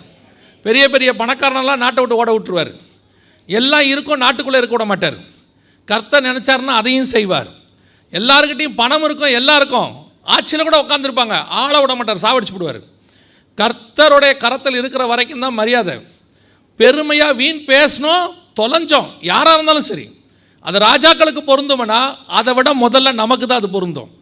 ஏன்னா நியாய தீர்ப்பு தேவனுடைய வீட்டில் தொடங்கும் காலமாக இருக்கிறது. உங்களுடைய படிப்போ பணமோ அந்தஸ்தோ எல்லாம் கர்த்தர் கொடுத்தது. ஆனால் இந்த இடத்துல நீங்கள் உட்காந்துருப்பதுக்கு கர்த்தருடைய கிருபை மட்டும் காரணம். இன்னும் நான் சொல்லுவேன் உங்களை விட நிறைய டேலண்ட் உள்ளவங்க எத்தனையோ பேருக்கு கிடைக்காத இடத்துல கர்த்தர் உங்களை உட்கார வச்சிருக்கிறார். அது கர்த்தருடைய கிருபை. ஆடு மேய்க்கிறவனை ராஜாவாய் மாற்றினது கர்த்தருடைய கிருபை. அதனால தான் அவன் கடைசி வரைக்கும் கர்த்தரை எனக்கு முன்பாக வச்சிருக்கிறேன்னு சொன்னான். அதுக்கு அடுத்து வந்தவன் ஞானத்தை நம்பினான் விழுந்து போனான். அவனுடைய ஞானத்தை அவன் நம்பினா முடிஞ்சிச்சு. இதான் அமெரிக்காவுடைய இன்னைக்கு நிலைமை. எங்களை ஒன்றும் பண்ண முடியாதுன்ட்டு கர்த்தருக்கு விரோதமாக எத்தனை காரியம்? நமக்கு தான் அமெரிக்கா அமெரிக்கா. அப்படியே அமை சோதம் அஹ், சோதமை வந்து லோத்து பார்க்கும்போது அது எப்படி இருந்துச்சான்னு தெரியுமா? தேவனுடைய தோட்டத்தை போலவும் எகிப்தை போலவும் இருந்தது. ஏன்னா அன்னைக்கு எகிப்து தான் சூப்பர் பவர் இன்னைக்கு அமெரிக்கா மாதிரி அன்னைக்கு எகிப்து. அப்படியே எல்லாருக்கும் எகிப்து எகிப்துன்னு இருக்காங்க. உள்ளே போனால் சோதம். ஒரு நாள் சோதம் ஒரே நாள் ராத்திரி க்ளோஸ் அதே மாதிரி தான் அமெரிக்கா. அமெரிக்கா அமெரிக்கா அமெரிக்கான்னு இன்றைக்கி எல்லாருக்கும் ஒரு காலத்தில். ஆனால் இன்னைக்கு அமெரிக்காவை கர்த்தர் கைவிட்டார். நான் சொல்லலை அங்கே இருக்கிறவங்களே சொல்கிறாங்க பாபிலோனுக்கு கர்த்தர் நியாயம் தீர்ப்பது உண்மை என்றால் அமெரிக்காவுக்கு நியாயம் தீர்ப்பார்னு அங்கே இருக்கிற ஊழியக்காரரை சொல்கிறார் ஏன்? அத்தனை அருவருப்புகளும் அங்கே அரங்கேற்றப்பட்டு விட்டது. எப்படி? அஃபீஷியலாக அஃபீஷியலாக. எல்லாத்தையும் செஞ்சு முடிச்சாச்சு. ஸோ கர்த்தருடைய கரம் அமெரிக்கா விட்டு விலகினது. இப்போ அடுத்த சூப்பர் பவர் எழும்ப போகுது. அதுக்கு தான் ரெண்டாயிரமாவது வருஷத்துலேயே ஆண்டவர் யூரோவை எழும்ப பண்ணினார். ஒரு சாம்ராஜ்யம் விழும்போது அடுத்த சாம்ராஜ்யம் எழும்பும். இன்றைக்கி நீங்கள் போய் பாருங்கள் முதல் மூணு இடத்துக்குள்ளே யூரோ வந்துருச்சு. அமெரிக்காவுடைய டாலருக்கு அப்புறம் பவுண்டுக்கு அப்புறம் இப்போ எது வந்து நிற்கிதுன்னு கேட்டிங்கன்னா யூரோ வந்து நிற்கிது அமெரிக்காவுடைய டாலர் ஒன்றுமே கிடையாது. அவங்க முப்பத்தி ஆறு லட்சம் கோடிக்கு மேலே கடனில் இருக்கிறாங்க. ஸோ அவங்க கொஞ்ச காலம் அப்படி ஆண்டவர் சொல்வார் அடிமரம் மாத்திரம் விட்டு வையும்பார். அதனால் விட்டு வச்சிருக்கிறார் ஆண்டவர். இப்போவும் அடுத்த சாம்ராஜ்யம் எழும்புவதற்கான எல்லாம் ரெடி ஒரே யோசனை உள்ளவர்கள் வந்துட்டாங்க. அதில் அவங்க தங்கள் வல்லமையும் அதிகாரத்தையும் மிருகத்தின் கையிலே கொடுப்பார்கள் இருக்கு. வல்லமை என்பது பணபலம். அதிகாரம் என்பது படைபலம். மி- அவங்களுடைய அதிகாரம் எந்த அளவுக்கு இருக்குது இப்போது நம்மக்கிட்ட வந்துட்டு அரசியல் அதிகாரம் அப்படின்னு சொல்கிறோம் அந்த மாதிரி அவங்க பதவி. அதுதான் இராணுவம். அடுத்து வல்லமை. அவங்களுடைய பண வீக்கம் நம்மளாம் சொல்கிறோமே பணம் வீக் ஆயிடுச்சு ஸ்ட்ராங் ஆயிடுச்சு அதான் வல்லமை. படைபலம் பணபலம். இது ரெண்டும் ஒரே நாள் அமெரிக்கா கீழே விழுந்துச்சு. இப்போ யூரோ அந்த இடத்துக்கு எழும்பி வந்துருச்சு. யூரோ இப்போ ஸ்ட்ராங் ஆயிருச்சு.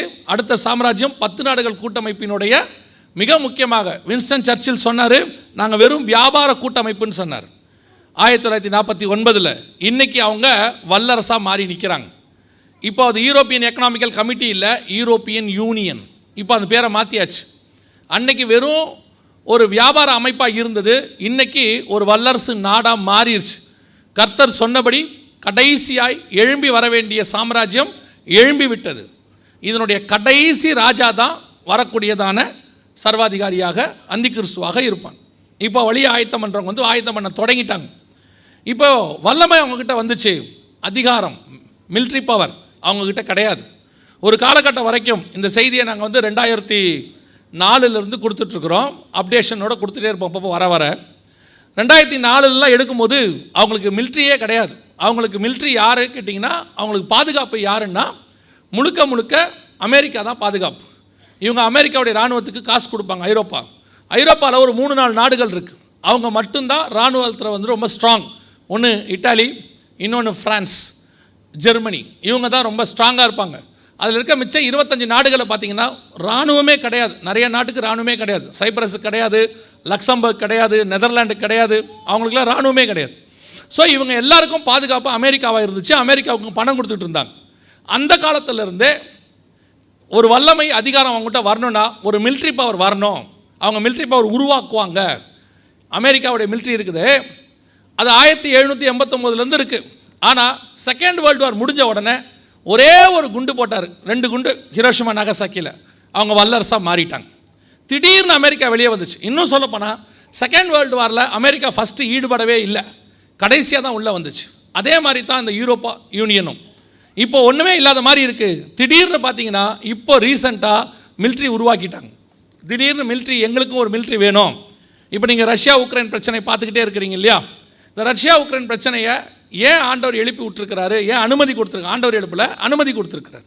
எதனால் அனுமதி கொடுத்துருக்கிறாரு அப்படின்னு கேட்டிங்கன்னு சொன்னால் கடைசி வல்லரசு எழும்பணும். அவங்க இராணுவத்தை உருவாக்கணும். இப்போ ரஷ்யா வந்து ஐரோப்பாக்குள்ளே இருக்கிற நாடுகளை மிரட்டுது. இப்போ ஃபின்லாண்டாக இருக்கட்டும் ஸ்வீடனாக இருக்கட்டும் உக்ரைனாக இருக்கட்டும் எல்லாத்தையும் மிரட்டுறாங்க. அப்போ ஏன் எங்களுக்கு ஒரு இராணுவம் இல்லை? அதனால தான் இது நடக்குதுன்னு சொல்லி இப்போ அவங்க ஒரு இராணுவத்தை உருவாக்கிட்டாங்க. ஆக்கிட்டு இருக்கிறாங்க. கொஞ்சம் கொஞ்சமாக அதுக்கான இன்ஃப்ராஸ்ட்ரக்சர்ஸ் எல்லாம் ரெடி பண்ணுறாங்க அமெரிக்கா சொல்லுது நான் பாதுகாப்பாக இருப்பேன்னு. ஜெர்மனியோடைய சான்சலர் சொல்கிறாரு எத்தனை நாளைக்கு நான் உங்களே நம்ப முடியும்? எங்களுக்குன்னு ஒரு இராணுவம் வேணும்ட்டு இப்போ இராணுவத்தை உருவாக்குவதற்கான எல்லா வேலைகளையும் செய்ய தொடங்கி விட்டார்கள். European union third world war ஒன்று வரும். கண்டிப்பாக வரும் நிச்சயம் வரும் வேதத்தின்படி. இதெல்லாம் பைபிளில் உள்ளது. நாங்கள் நேத்தே உங்களுக்கு சொன்னோம். ரெகுலராக நீங்கள் கேட்குற செய்திகள் ஒன்று இருக்கிறது. அது உங்களுடைய ஆசீர்வாதத்துக்கு என்று சொல்லப்படுகிற செய்தி. அதுவும் தேவை. அதே நேரத்தில் வேதத்தில் உள்ள தீர்க்க தரிசன காரியங்களையும் நீங்கள் தெரிந்து கொள்ள வேண்டியிருக்கிறது. உலகத்தில் நடக்கிற சம்பவங்களும் பைபிளில் இருக்குது அதுவும் உங்களுக்கு தேவை. எல்லா விதமான உபதேசமும் நமக்கு தேவை. பரிசுத்தாவியானவர் வரும்போது பாவத்தை குறித்தும் நீதியை குறித்தும் நியாய தீர்ப்பை குறித்தும் கண்டித்து உணர்த்துவார் மூணு வகையாக இருக்குது மனுஷ பரிசுத்தாவியானுடைய மெசேஜ் பாவத்தை குறித்தும் இருக்கும் நீதியை குறித்தும் இருக்கும் நியாய தீர்ப்பை குறித்தும் இருக்கும். வெறும் பாவத்தை மட்டும் பேச முடியாது. வெறும் நீதியை பற்றும் பேச முடியாது. வெறும் நியாய தீர்ப்பையும் பேச முடியாது. சபைக்கு எல்லா செய்தியும் தேவைப்படுகிறது. அதன் அடிப்படையில் இப்போ உங்களுக்கு நியாய தீர்ப்பை குறித்து கடைசி காலத்தில் நடக்க வேண்டிய அடையாளங்களை குறித்து சொல்லப்படுகிறது. இது வந்து நீங்கள் தெரிந்து கொண்டு ஆயத்தப்படுவதற்கான ஒரு வேலை நேரம். இப்போ கண்ணுக்கு முன்னாடி கடைசி சாம்ராஜ்யம் உருவாகுது. நம்ம கண்ணுக்கு முன்னாடி படிப்படியாக உருவாகிட்டே இருக்குது முதல்ல அவங்க எழும்புனாங்க பத்து நாடு ஆனாங்க எல்லாரையும் கூட சேர்த்தாங்க. அடுத்து அவங்களுடைய வல்லமை பணபலத்தை உயர்த்தினாங்க. இப்போது படைபலத்தையும் உயர்த்த தொடங்கி இருக்கிறார்கள். இதை இதை ஒட்டி ஒரு மூன்றாம் உலக யுத்தம் வரும். அது ரஷ்யா உக்ரைன் பிரச்சனையாக இருக்காது. ரஷ்யா இஸ்ரேலை பிரச்சனையாக இருக்கும். இப்போ ரீசெண்ட் டேஸாக ஒரு ஒரு வாரமாக பார்த்தீங்கன்னா ரஷ்யாவும் இஸ்ரேலும் மோத தொடங்கி இருக்கிறாங்க. ரஷ்யாவுடைய வெப்பன்ஸ் எல்லாம் இஸ்ரேலுக்கு எதிராக திரும்பிக்கிட்டு இருக்கு. இந்த காரியத்தில் தேர்ட் வேர்ல்டு வார் வரும்போது அதன் முடிவில் அடுத்த வல்லரசாக யூரோப்பியன் யூனியன் உருவாகி நிற்கும். அந்த யூரோப்பியன் யூனியன் உருவாக்குவதற்கான அந்த வேலை தான் இப்பொழுது நடைபெற்று கொண்டிருக்கிறது. இப்போ அதுக்கான வேலை தான் கத்தர் அனுமதி கொடுத்துருக்கிறாரு. நம்ம கண்ணுக்கு முன்னாடி கடைசி கால சாம்ராஜ்யத்தினுடைய அடையாளங்கள் துல்லியமாக நிறைவேற தொடங்கி விட்டது ஒரே யோசனை உள்ளவர்கள் எழும்பிட்டாங்க. வல்லமை அதிகாரத்தை பெற்றுக்கொள்ள தொடங்கி இருக்கிறாங்க முடிவாக மூன்றாம் உலகத்தின் முடிவில் யூரோப்பியன் யூனியனுடைய டிஜிட்டல் கரன்சி என்று சொல்லக்கூடியதான பணபலம் உலகம் முழுவதும் ஆளுகை செய்யும். எப்படி? பவுண்டுக்கு பதிலாக டாலர் டாலருக்கு பதிலாக யூரோ. இப்போ கூட ரஷ்யாவும் சைனாவும் பேசியிருக்கிறாங்க. எங்களுக்கு வேறு கரன்சி கொண்டு வாங்க அமெரிக்கா வேணான்னு. யூரோவை அவங்க கொண்டு வருவாங்க. ஸோ அடுத்து யூரோ வரும். அது டிஜிட்டல் கரன்சியாக இருக்க நிறைய வாய்ப்பு இருக்கிறது. அதுக்கு அடுத்து யூரோவுடைய யூரோப்பியன் யூனியனுடைய மிக முக்கியமாக இராணுவம் எழும்பி முழு உலகத்தையும் தன் கண்ட்ரோலில் எப்படி அமெரிக்கா வச்சுக்கிச்சோ அதே மாதிரி இவங்க வச்சுக்கொள்வாங்க. இது கடைசியாய் வர வேண்டிய மிக முக்கியமான அடையாளம் நம் கண்களுக்கு முன்பாக உருவாகி விட்டது. இந்த காரியங்களை எல்லாம் ஒரு காலகட்டத்தில் ரெண்டாயிரத்தி எட்டு ஒன்பது பத்தில் சொல்லிக்கொண்டிருக்கும் போது ஒரு பிஹெச்டி முடித்த அதாவது எஸ்கட்டாலஜியில் பிஹெச்டி முடித்த ஒரு மிகப்பெரிய ப்ரொஃபஸர் அவங்க கூப்பிட்டு ஒரு முறை பேசி கொண்டிருந்தாங்க இந்த காரியங்களெல்லாம் அவங்ககிட்ட விவரமாக சொல்லிக்கிட்டு இருக்கும்போது அவங்க சொன்னாங்க நாங்களும் இந்த வேலையை பண்ணிகிட்ருக்குறோம் ஆ- ஆராய்ந்து கொண்டிருக்கிறோம். ஆனால் நாங்கள் வேறு விதமாக ஆராயிறோம். நாங்கள் வந்துட்டு இந்த பத்து நாடுகள் என்பதை வேறு விதமாக பார்க்குறோம். அப்படின்லாம் சொன்னாங்க. அப்போ அவங்ககிட்ட சொன்னேன் ஏன்னா வேதத்தை வச்சு நடக்கிற அடையாளங்களை வச்சு தான் எடுக்கிறோம். ஆவியானவர் சொல்கிறது தான் ஸோ எனக்கு இதை தவிர வேறு ஒன்றும் தெரியாதுன்னு. அப்போ அந்த டாக்டர் சொன்னாங்க நீங்கள் எதுக்கும் வேறு பக்கமாக நீங்கள் ஆராய்ச்சி பண்ணி பாருங்கள் வேறு ஏதாவது இருந்தாலும் இருக்கும். அப்படின்னாங்க. நான் எழுந்து வந்துட்டேன். அதற்கு பிறகு சில வருஷங்களில் அவர்கள் மறித்து போனார்கள். இப்போ அவங்க இல்லை. ஆனால் அதற்கு பிறகு அநேக அடையாளங்கள் வேதத்தில் சொன்னது துல்லியமாக அப்படியே நிறைவேறத் தொடங்கியது. எதுக்கு சொல்கிறேன்னா ஒரு காலகட்டம் வரைக்கும் இதெல்லாம் இருக்காது நடக்காது வாய்ப்பில்லை அப்படின்னு சொல்லுவாங்க. பிறகு அது வசனத்தோடு ஒத்து போகும்போது அவர்கள் ஏற்றுக்கொள்ளுகிறார்கள். இது நிறைய விஷயத்தில் எங்களுடைய விஷயங்களில் நடக்குது. இப்போது சில விஷயங்கள் பைபிளில் சொன்னது துல்லியமாக அப்படியே நூறு சதவீதம் நிறைவேறி இருக்கிறது. அதை தான் இப்போ நம்ம அடுத்து பார்த்துட்டு நம்ம ஜோ பண்ணி முடிக்க போகிறோம். வாசிங்கள் வெளிப்படுத்தின விசேஷம் பதினேழாம் அதிகாரம் மூன்றாவது வசனத்தை வாசிங்கள். ஆவிக்குள் என்னை வனாந்திரத்திற்கு கொண்டு போனான். அப்பொழுது ஏழு தலைகளையும் பத்து கொம்புகளையும் உடையதும் தூஷணமான நாமங்களால் நிறைந்ததுமான சிவப்பு நிறமுள்ள மிருகத்தின் மேல் ஒரு ஸ்திரீ ஏ இருக்க கண்டேன். கவனிங்கள் இங்கே யோவான் சில தரிசனங்களை பார்க்கிறார். அந்த தரிசனத்தில் ஒரு ஸ்திரீ மிருகத்தின் மேல் ஏறி இருக்கிறதை அவர் பார்க்கிறார். அதை பார்த்துட்டு நாலாவது வசனத்தை சொல்கிறார் அந்த ஸ்திரியை குறித்து நான் ஆச்சரியப்பட்டேன் அப்படின்னு சொல்கிறார் ஆறாவது வசனத்தில்.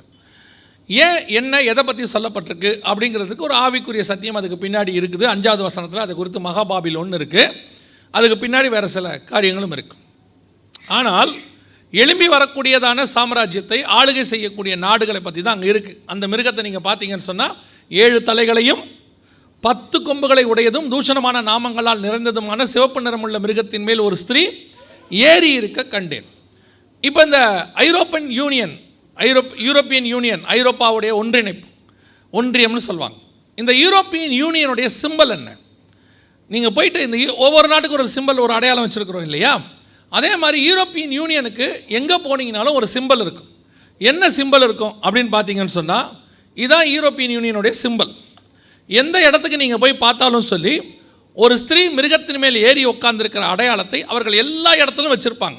இப்போ நீங்கள் பார்க்கக்கூடிய அந்த பெரிய படம் என்பது அவங்க போடக்கூடிய மாதாந்திர பத்திரிகையில் வந்ததான ஒரு அட்டை படம்.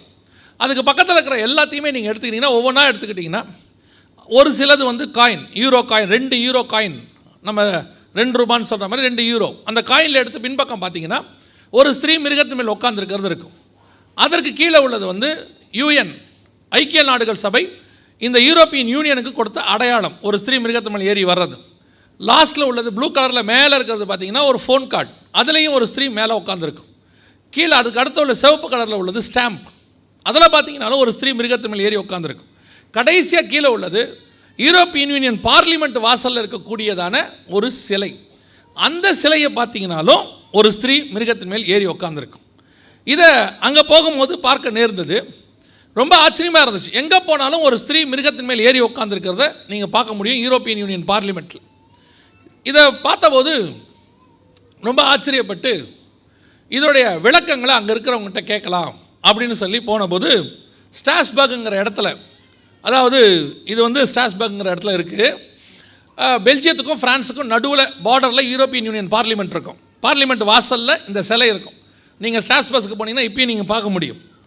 அங்கே போனபோது அங்கே பார்த்தீங்கன்னா ஒரு ஸ்திரீ மிருகத்தின் மேல் ஏறி உட்காந்துருக்கிறத அங்கே பார்க்க முடிஞ்சிச்சு. அப்போ அங்கே இருக்கிறவங்ககிட்ட கேட்டேன் இது ஏன் இப்படி ஒரு சிம்பல் வச்சுருக்கிறீங்க? அப்படின்னு கேட்டபோது அங்கே இருக்கிறவங்க தெரில இது ஏதோ ஒரு அடையாளம் வச்சுருக்காங்க தெரில அப்படின்னு சொல்லிட்டாங்க. ஆனால் அதுக்கப்புறம் போய் பார்த்தீங்கன்னா யூரோப்பா என்பதற்கு என்ன அடையாளம்? அப்படின்னு பார்த்தீங்கன்னா ஒரு ஸ்திரீ மிருகத்தின் மேல் ஏறி இருக்கிறது தான். யூரோப்புன்றதுக்கே நீங்கள் கூகுளில் போய் இமேஜஸில் போய் யூரோப்புடைய ஏன்ஷியன்ட் இமேஜஸ் அல்லது யூரோப்புடைய மாடல் என்னன்னு கேட்டிங்கன்னா ஒரு ஸ்திரீ மிருகத்து மேலே உட்காந்துருக்கிறது அவங்களுடைய சிம்பிள் கடைசி காலத்தில் யூரோப்பியன் யூனியன் எழும்பி வருவதற்கான அடையாளமாக ஆண்டவர் காட்டக்கூடிய ஒரு தரிசனத்தில் ஒரு ஸ்திரீ மிருகத்தின் மேல் உட்காந்துருக்கிறத யோவானுக்கு காட்டுறார். இப்போ நம்ம காலத்தில் எங்கே பார்த்தீங்கனாலும் கடைசியாக எழும்பி வரக்கூடியது ஒரு ஸ்திரீ மிருகத்தின் மேல் உட்காந்துருக்கிறது அதிலும் குறிப்பாக அந்த இந்த சிம்பல் இருக்குது பாருங்கள் இதில் பின்னாடி பார்த்தீங்கன்னா அந்த மிருகத்துக்கு பின்னாடி பார்த்தீங்கன்னா பத்து ஸ்ட்ரைப்ஸ் இருக்குது வரிகள். எனக்கு ரொம்ப ஆச்சரியம். என்ன காரணம் அப்படின்னா யூரோப்பியன் யூனியனில் இருபத்தெட்டு நாடு இப்போ உக்ரைனை சேர்க்க போகிறாங்க சேர்த்தா இருபத்தொம்போது இல்லைன்னா இருபத்தெட்டு. இப்போ இந்த யூரோப்பியன் யூனியனில் இருபத்தெட்டு நாடுகள் இருக்கும்போது ஏன் இவங்க பத்து ஸ்ட்ரைப்ஸ் மட்டும் வச்சுருக்குறாங்க? பத்து வரிகளை மட்டும் ஏன் போட்டு வச்சுருக்குறாங்க? இதோட விவரம் அவங்களுக்கும் தெரியாது. சாதாரணமாக பார்த்தாலும் தெரியாது. ஆனால் பைபிளில் உள்ள சில ரகசியங்களை அல்லது சில வசனங்களை நீங்கள் படிச்சீங்கன்னா மட்டும்தான் இந்த விவரம் நமக்கு தெரியும். ஒரு ஸ்திரீ மிருகத்தின் மேல் ஏறி இருக்க கண்டேன். வேதம் சொல்லக்கூடிய தீர்க்க தரிசனம் துல்லியமாய் நிறைவேறிடுச்சு. நீங்கள் எங்கே போனாலும் இதை நீங்கள் பார்க்க முடியும். ரெண்டு ரூபா காயினில் பார்க்க முடியும். எந்த பார்லிமெண்ட்டுக்கு போனாலும் நீங்கள் பார்க்கலாம். அதாவது இந்த யூரோப்பியன் பார்லிமெண்ட் வந்து இந்த இருபத்தெட்டு நாட்டிலையும் அங்கங்கே ஒன்று ஒன்று இருக்கும் எல்லா நாட்டிலையும். எந்த பார்லிமெண்ட்டுக்கு போனீங்கனாலும் இதை நீங்கள் ஒரு ஸ்திரீ மிருகத்தின் மேல் ஏறி உட்காந்துருக்கிற சிலையை எல்லா இடத்துலையும் பார்க்க முடியும். ஒரு முறை ஒரு ஊழியர் இந்த செய்தியை கேட்டு முடிச்சுட்டு அவர் சொன்னார் பல முறை நான் ஐரோப்பாவுக்கு போயிருக்கிறேன். நான் இந்த மாதிரி சிலையை நிறைய பார்த்துருக்குறேன். அப்போ நான் என்ன நினச்சேன்னா இது ஏதோ ஒரு ராணி போல. ராணியோடைய சிலையை எல்லா இடத்துலையும் வச்சுருக்கிறாங்க. ஐரோப்பாவில் நான் நினச்சிக்கிட்டேன் அப்படின்னார். ராணி சிலை இது அல்ல. ராணி குதிரை மேலே உட்காந்துருக்கிறது விக்டோரியா ராணியை பற்றி மட்டும் ஒரு இடத்துல இருக்கும். மற்றபடி எங்கேயுமே ராணி சிலையில் உட்காந்துருக்கிறது இருக்காது. குதிரை மேலே உட்காந்துருக்கிறது இருக்காது. இது வேறு. ஆண்டவர் சொன்னபடி ஸ்திரீயானவள் மிருகத்தின் மேல் ஏறுகிற அந்த தீர்க்க தரிசன காலகட்டம் வந்துருச்சு. நம்ம கண்ணுக்கு முன்னாடி அது நூறு சதவீதம் நிறைவேறுகிறது. வெளிப்படுத்தல் பதினேழாம் அதிகாரம் மூன்றாவது வசனத்திற்கு உலகம் போயிருச்சு. அதாவது அவங்க அதுக்கான ஆயத்தத்துக்கு வந்துட்டாங்க. ஆனால் சபை எங்கே இருக்குது? அதுதான் கேள்வி. இதெல்லாம் உலகம் எவ்வளோ ஃபாஸ்ட்டாக இருக்குன்னு உங்களுக்கு தெரியணும். உலகம் எவ்வளோ வேகமாக தங்களுடைய ஆட்சிக்கு ரெடியாக வராங்க. பாருங்கள் அவங்களுடைய ஆட்சி எப்போ வரும் அப்படின்னா சபை எடுத்துக்கொள்ளப்பட்ட பிறகு ஆயத்தமாகும். சபை எடுத்துக்கொள்ளப்பட்ட பிறகு ஆயத்தமாக வேண்டியவனே இவ்வளோ வேகமாக ஆயத்தமாகறானா? அதுக்கு முன்னாடி எடுக்க வேண்டிய சபை. அப்போ நீங்கள் நானும் எவ்வளோ ஆயத்தமாகணும்? தேவனை சந்திக்கிறதுக்கு எவ்வளோ ஆயத்தப்படணும்? அந்த ஆயத்தம் இருக்குதா? அதுதான் கேள்வி. இதை வச்சுக்கிட்டு நம்ம என்ன பார்க்க போகிறோம் அப்படின்னா அவங்களே இவ்வளோ ஆயத்தப்படும் போது நீங்களும் நானும் எந்த அளவுக்கு ஆயத்தப்படுகிறோம்? ஆண்டவர் சொல்கிறாரு மத்திய இருபத்தி நாலு முப்பத்தி ஏழில் நோவின் காலத்தில் எப்படி நடந்ததோ அப்படியே மனுஷகுமாரன் வரும் காலத்தில் நடக்கும். எப்படி எனில் புசித்தும் குடித்தும் பெண் கொண்டும் பெண் எடுத்தும் முப்பத்தெட்டாவது வசனம் வெள்ளம் வந்து வாரிக்கொண்டு போகும் அளவும் உணராதிருந்தார்கள். அவங்களுக்கு என்ன இல்லையாமா உணர்வில்லாத இருதயம். தங்களை சுற்றி எல்லா அடையாளமும் நடக்குது. எப்போ? நோவா காலத்தில். நிறைய அடையாளங்கள் நடக்குது. நீங்கள் பைபிளில் கொஞ்சம் உட்காந்து தியானம் பண்ணி பாருங்கள் இப்போ மாதிரியே அவங்க காலத்துக்குன்னு சில அடையாளங்களை கத்தர் வச்சுருந்தார். அத்தனை அடையாளமும் நோவா காலத்தில் நடந்துச்சு. ஆனால் ஜனங்களுக்குள்ள என்ன இல்லை? உணர்வு இல்லை. அன்னைக்கு நீதியை பிரசங்கித்தவனாகிய நோவான்னு இருக்கு. நோவா ஒரு பக்கம் பிரசங்கம் பண்ணிக்கிட்டு இருக்கிறார். அதுக்கு முன்னாடி ஏனோக்கு ஆயிரம் ஆயிரம் பரிசுத்தவன்களோட தேவன் பூமியை நியாயந்திருக்க வருகிறார்னு யூதா பதினாலு பதினஞ்சில் சொல்கிறார் ஏனோக்கு ஒரு பக்கம் பிரசங்கம் பண்ணியிருக்கிறாரு. அவருக்கு அப்புறம் நோவா பிரசங்கம் பண்ணியிருக்கிறார். நீதியை பிரசங்கித்த நோவா நியாய தீர்ப்பை பிரசங்கித்த ஏனோக்கு நியாயம் தீர்க்க வருகிறார். அப்போ அவர் நியாய தீர்ப்பை பேசுகிறாரு இவர் நீதியை பேசுகிறாரு ஆனால் ஜனங்களுக்குள்ள என்ன வரல? உணர்வு வரல. அதே நிலமை தான் இன்னைக்கு சபை. அதே நிலமை. உலகத்தார் அப்படி தான் இருப்பாங்க. விட்டுருங்க. உலகத்தாரை பற்றி பேசி பிரயோஜனம் இல்லை. ஏன்னா அவங்க உலகத்துக்கு பின்னாடி ஓடிக்கிட்டு இருக்கிறாங்க. அவங்க வேற எதையோ தேடுகிறார்கள். எல்லாவற்றையும் விட்டு நித்திய ஜீவனை சுதந்திரிக்கும்படி உள்ளே வந்தேன்னு சொல்லக்கூடிய சபை. இன்றைக்கி நாம் எப்படி உட்காந்துருக்குறோம் உணர்வு இருக்குதா? இவ்வளோ காரியங்கள் வெளியே நடக்குது. நேற்றும் பார்த்தோம் இன்றைக்கும் பார்க்குறோம். கத்தருக்கு சித்தமானால் வருகை தாமதிக்குமானால் நாளையும் பார்ப்போம். ஆனால் உணர்வு இருக்குதா? இந்த உணர்வு எந்த அளவுக்கு உங்களுக்குள்ளே கிரியை செய்கிறது? அதுதான் கேள்வி. சபை இன்றைக்கி எப்படி ஆயிடுச்சு ஒரு காலத்தில் பாரம்பரிய சபையார்னு சொல்லுவாங்க. அவங்களுடைய பாரம்பரியம் ட்ரெடிஷன் சர்ச்சஸ் ட்ரெடிஷ்னல் சர்ச்சஸ்ம்பாங்க இப்போது பெண்டிகாஸ்டல் பாரம்பரியம்னு ஒன்று இருக்குது. பெந்தகோஸ்தே பாரம்பரியம். இப்போவும் சபையில் ஒன்றும் பெரிய அவ்வளோ பெரிய உணர்வுலாம் கிடையாது. வந்தால் கொஞ்சம் நேரம் துதிக்கணும் அப்புறம் ரெண்டு மூணு பாட்டு பாடணும் அப்புறம் கொஞ்சம் ஒர்ஷிப் பண்ணணும் உட்காந்து ஒரு நாற்பது நிமிஷம் நாற்பத்தஞ்சு நிமிஷம் செய்தி கேட்கணும்.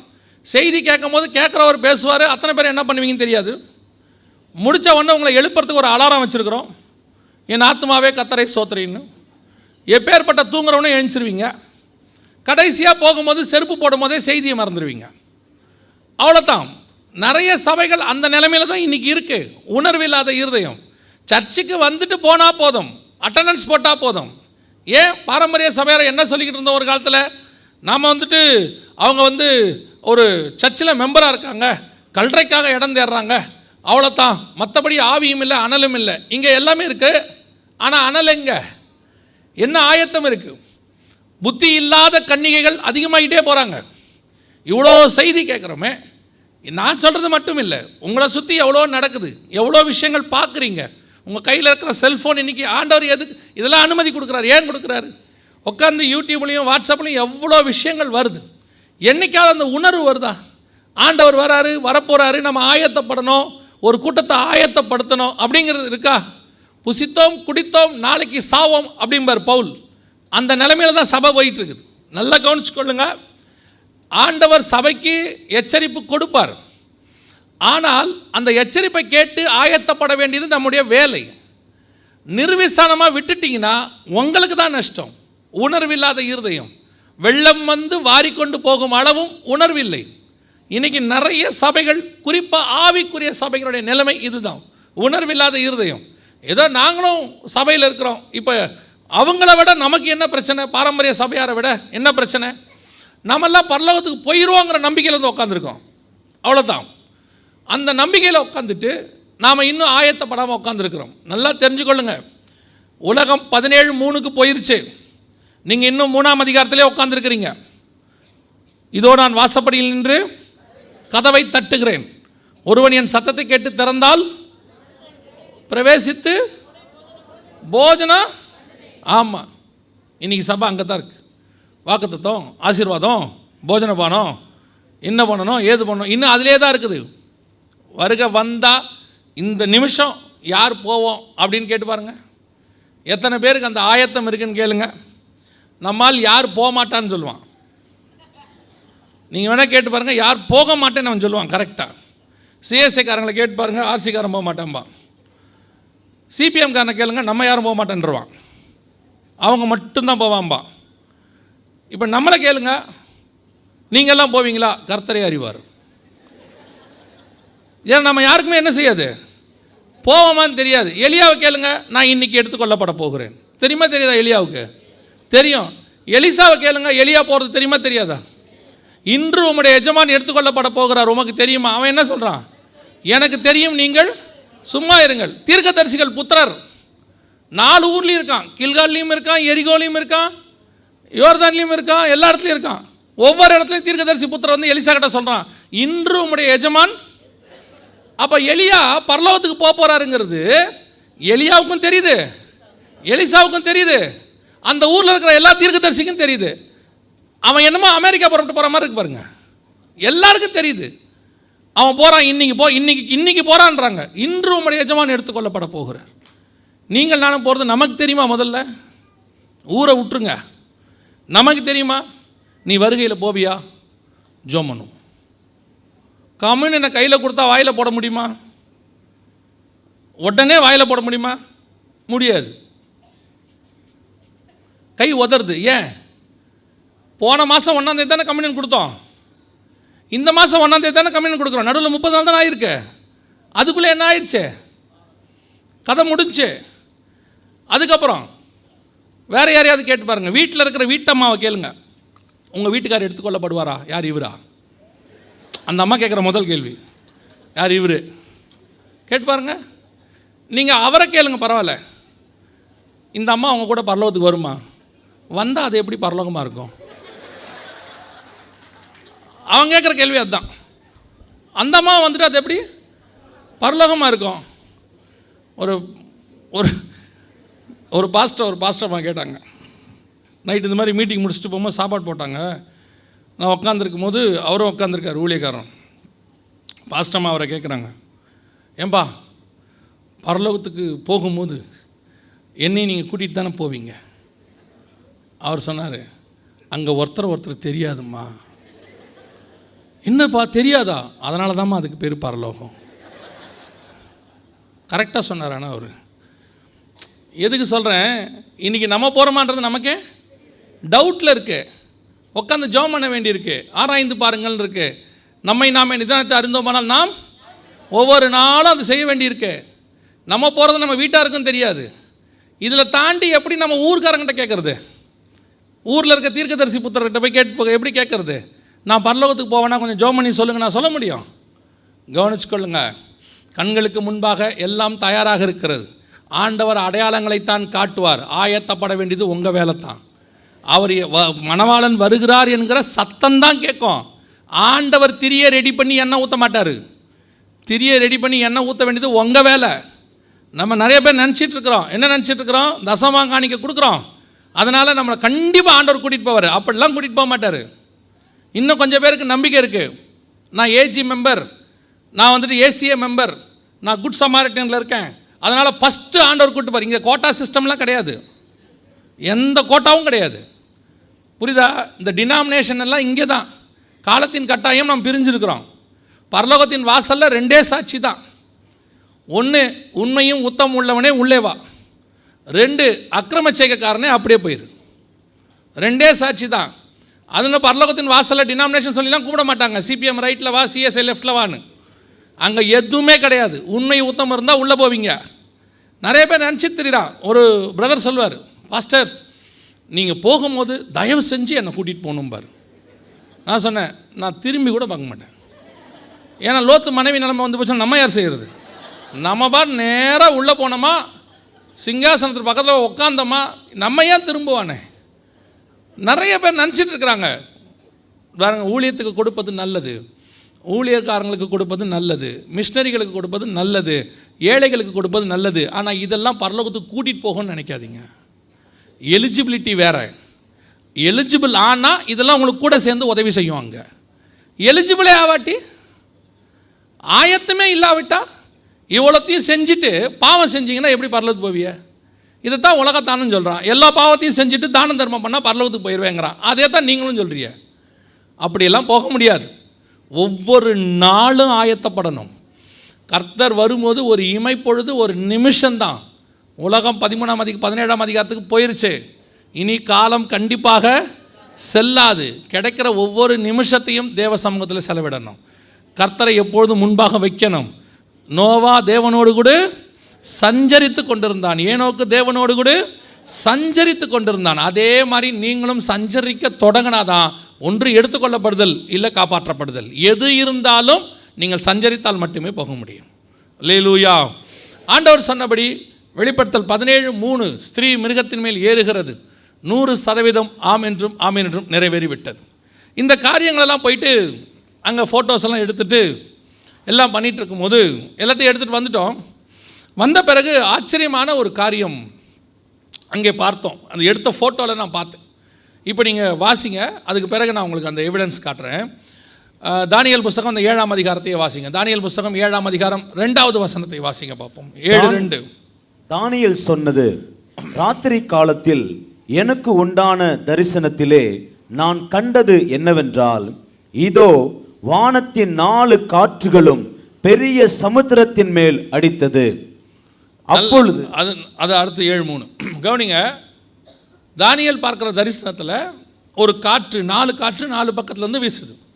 ஒவ்வொரு காற்று வீசும் போதும் ஒரு ஒரு மிருகம் எழும்பி வருது. ஒவ்வொரு மிருகமும் ஒரு ராஜ்யம்.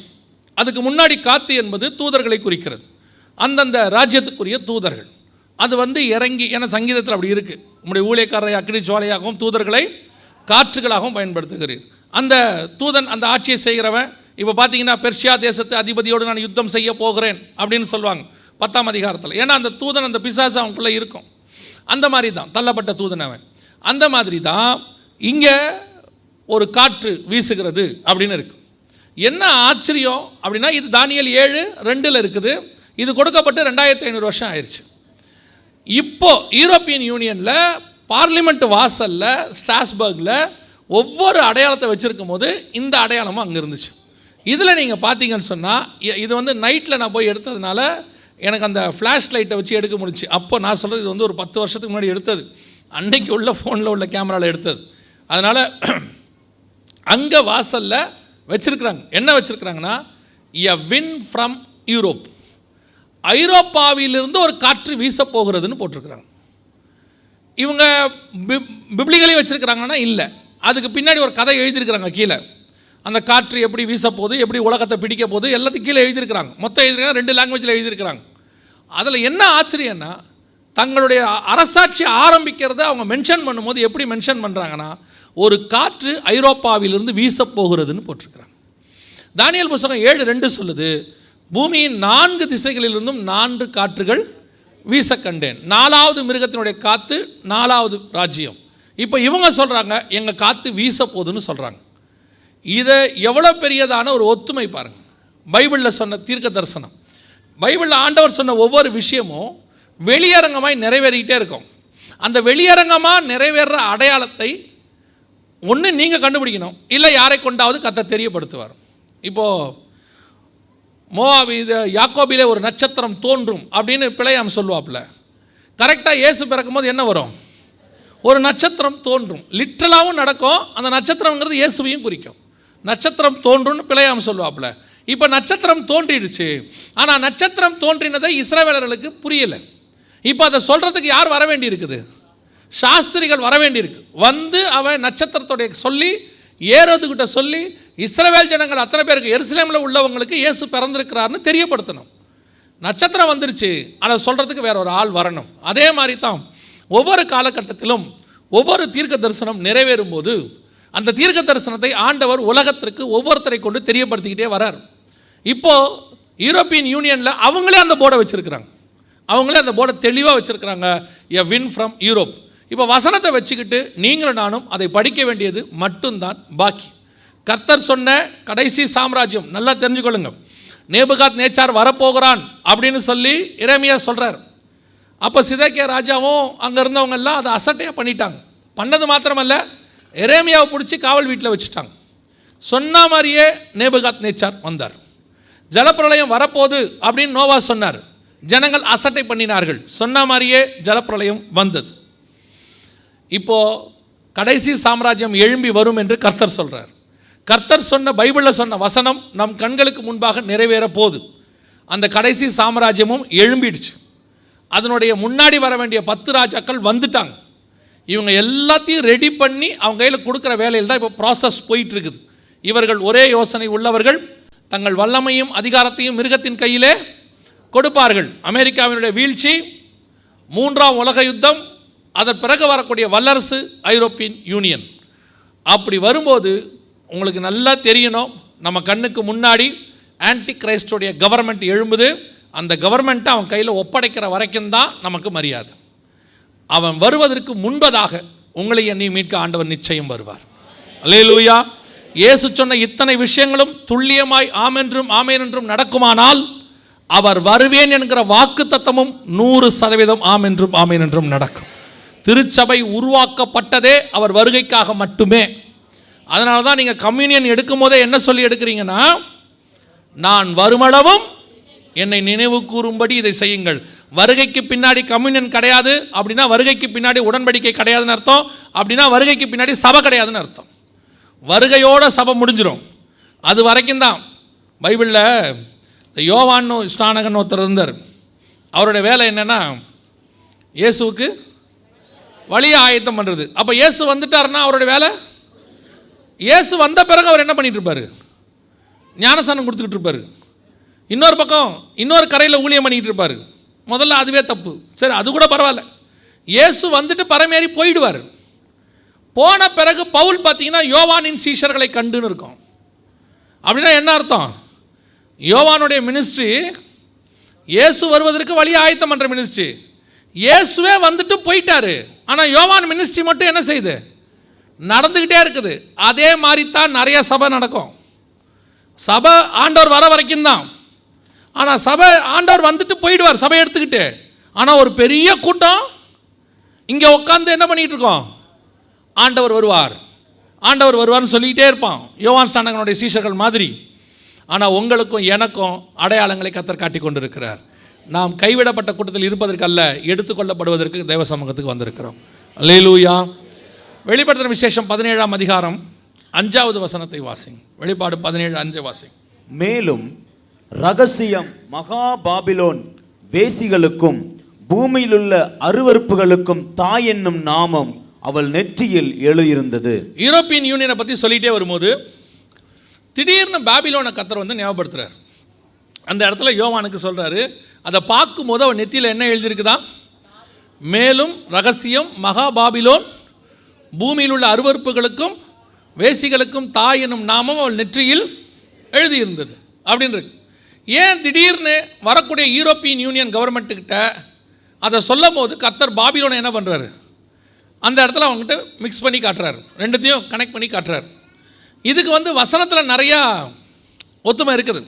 அடையாளங்களை இப்போ நம்ம பார்க்க போகிறோம் வசனத்தில் நிறைய ஒத்துமை இருக்குது உதாரணமாக சரியா? ரெண்டாம் அதிகாரம் சாரி மூணாம் அதிகாரம் தானியல் புஸ்தகத்தில் வாசிச்சிங்கன்னா நேபுகாத் நேச்சார் ஒரு சிலை செய்கிறார் அந்த சிலையை செஞ்சுட்டு தூரா என்கிற சமபூமியில் நிறுத்துறாரு. அந்த சிலையை வணங்காத யாவரையும் அவர் என்ன பண்ணார்? என்ன பண்ணார்? நெருப்பில் தூக்கி போட்டு என்ன ஒரு மாதிரி உட்காந்துருக்கீங்க எல்லாம்?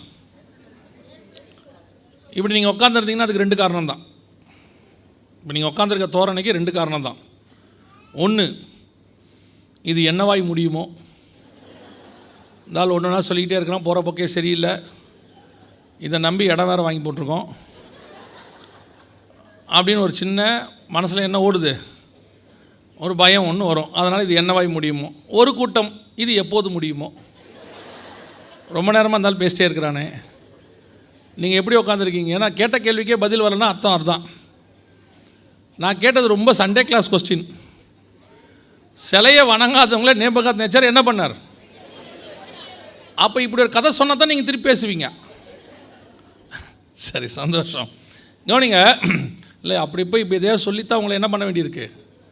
கொண்டு வர வேண்டியிருக்கு. ஏன்னா ஸ்கூலில் அப்படி தானே இருந்திருப்பியா? கவனிங்க. அப்போது அந்த சிலையை வணங்காதவன் நேபுகாத்னச்சார் நெருப்பில் தூக்கி என்ன பண்ணிட்டாரு?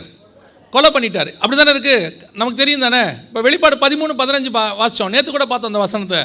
வெளிப்பாடு பதிமூணு பதினஞ்சு. மேலும் மிருகத்தின் சொரூபம் பேசத்தக்கதாகவும் தன்னை வணங்காத யாவரையும் கொலை செய்யத்தக்கதாகவும் மிருகத்தின் சொரூபத்திற்கு ஆவியை கொடுக்கும்படி அதற்கு இங்கேயும் சொ- சொ- சொரூபத்தை வணங்காட்டி என்ன வருது? சிலையை வணங்காட்டி. இங்கேயும் கொலை நடக்குது அங்கேயும் சிலையை வணங்காட்டி கொலை நடக்குது. இப்போ இந்த பதிமூணு பதினெட்டில் பாருங்கள் இதிலே ஞானம் விளங்கும். புத்தி உடையவன் கணக்கு பார்க்க கடவன். அது மனுஷனுடைய இலக்கமாக இருக்கிறது. அதனுடைய இலக்கம் அறுநூற்றி அறுபத்தி அதில் எப்படி கண்டுபிடிக்கணுமா? புத்தி உடையவன் கணக்கு பார்க்க கடவன். இப்போ நீங்கள் மூணாம் அதிகாரம் தானியல் புஸ்தகத்துக்கு வாங்க. அங்கே மூணு ஆறு இருக்கும் பாருங்க. மறைஞ்சிருக்கும் மூணு ஆறு. நீங்கள் பார்த்தீங்கன்னா கண்டுபிடிக்கலாம். அந்த ஒன்றாவது வசனத்தில் என்ன சொல்லப்பட்டிருக்குது? ராஜாவாகிய நேபுகாத் நேச்சார் அறுபது முழ உயரமும். அறுபது முழ உயரம் இருக்குதா? ஒரு ஆறு இருக்குதா? அப்படியே நாலாவது வசனத்துக்கு வாங்க. அறுபது முழ உயரமும் அடுத்து ஆறு முழ அகலமும். ரெண்டாவது ஆறு. நாலாவது வசனம். கட்டியக்காரன் உரத்த சத்தமாய். சகல ஜனங்களும் ஜாதிகளும் பாஷைக்காரருமானவர்களே ம். உங்களுக்கு அறிவிக்கப்படுகிறது என்னவென்றால் எக்காலம்? ஒன்று நாகசுரம். ரெண்டு. கிண்ணறம் மூணு. வீணை. நாலு. சுரமண்டலம். அஞ்சு. தம்புரு. ஆறு. முதலான சகலவித கீத வாக்கியங்களின் இந்த சத்தத்தை ஆறு வாத்தியங்கள் வாசிக்கணும். அங்கே ரெண்டு ஆறு இருக்கும். இந்த மூணு ஆறு ஒன்றா சேரும்போது அத்தனை பேரும் வணங்கணும். வணங்காவிட்டால் கொலை நடக்கும். கரெக்டாக நீங்கள் வெளிப்படுத்தல் பதிமூணு பதினெட்டை பாருங்கள் நீங்கள் கணக்கு பார்த்தால் அறுநூற்றி அறுபத்தி ஆறு மூணு ஆறு வரும்னு இருக்குது இதுக்கு இதுக்கு பின்னாடி நிறையா இருக்குது இன்னும் பாபிலோன் விஷயங்களும் இதுக்கும் நிறைய கனெக்ஷன் இருக்குது இப்போ நம்ம வெளியரங்கமான அடையாளத்தை பார்க்க போகிறோம் சமீபத்தில் யூரோப்பியன் யூனியன் பார்லிமெண்ட் கட்டினாங்க.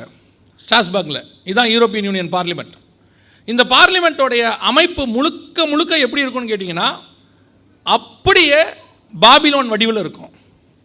பாபிலோன் கட்டடம் எப்படிப்பட்டது அப்படின்னு கேட்டிங்கன்னா அன்ஃபினிஷ்டு கன்ஸ்ட்ரக்ஷன் அப்படின்னு சொல்லுவாங்க. அதாவது கட்டி முடிக்கப்படாத கட்டடக்கலை. பாதியிலே நிற்கும் இப்போ புதுசு புதுசாக இப்போ நிறைய பேர் அப்படி கட்டுறான். பார்த்தீங்கன்னா மேலெல்லாம் அப்படியே குச்சி குச்சியாக நிற்கிற மாதிரி விட்டுடுறாங்க. ஏன்னா அது அன்ஃபினிஷ்டு கன்ஸ்ட்ரக்ஷன் அப்படி அது ஒரு மெத்தட் இப்போ இருக்குது இப்போ அது பார்த்தீங்கன்னா இது வந்து பாபிலோன் இப்படி இருந்திருக்கும்னு அகழ்வாராய்ச்சியில் அவங்க கண்டுபிடிச்சதை வச்சு வரைஞ்ச படம். இந்த பக்கம் இருக்கிறது. இந்த பக்கம் இருக்கிறது வந்து ஸ்டாஸ்பர்க்கில் இருக்கிற யூரோப்பியன் யூனியனோட ஹெட் குவார்ட்டர்ஸ் பார்லிமெண்ட் இதுதான் இருக்கிறதுலே அவங்களோட ஹெட் குவார்ட்டர்ஸ் கரெக்டாக இதை எடுத்து நீங்கள் பார்த்தீங்கன்னா அப்படியே பாபேல் கோபுர வடிவில் இருக்கும். இன்னும் சொல்ல போனால் இதோடைய டாப் ஆங்கிள் பார்த்தீங்கன்னா இந்த ஆங்கிள் அப்படியே இருக்கும். கரெக்டாக இருக்கும்.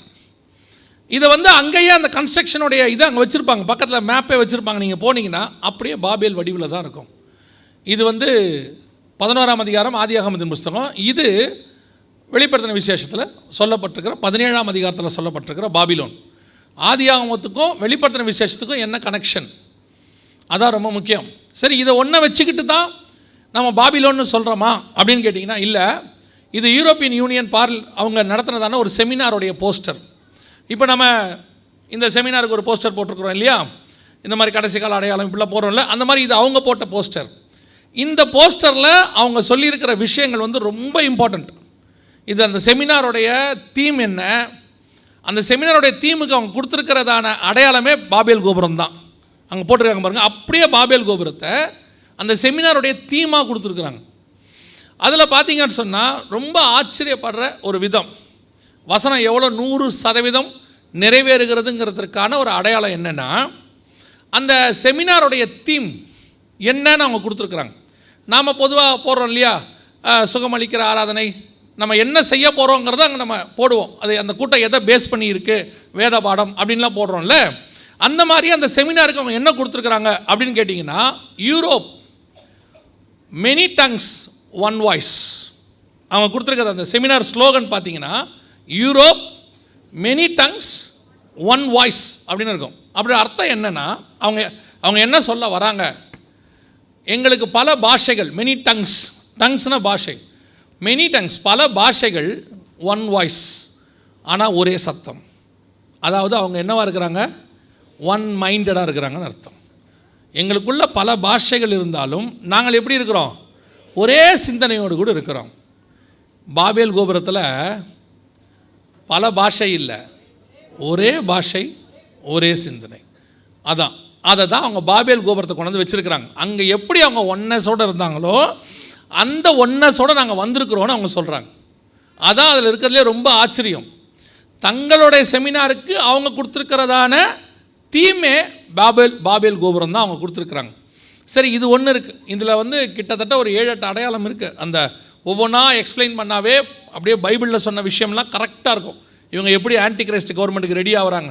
அதில் இன்னும் ஒரே ஒரு விஷயம் மாத்திரம் இருக்குது அதை நான் சொல்லிவிட்டு கடைசி விஷயத்தை சொல்லிட்டு முடிக்கிறேன். கவனிங்க அந்த அந்த கோபுரத்தில் பாருங்கள் ஒரு க்ரேன் ஒன்று போட்டிருக்கிறாங்க பாருங்கள் தெரியுதா? இதெல்லாம் வந்து அவங்க விளையாட்டாக செஞ்சது கிடையாது. ஏதோ அன் ஆக்சிடெண்ட்டாக ஏதோ ஒரு அன்ன என்ன சொல்கிறது தவறுதலாக வந்த விஷயங்கள்லாம் கிடையாது.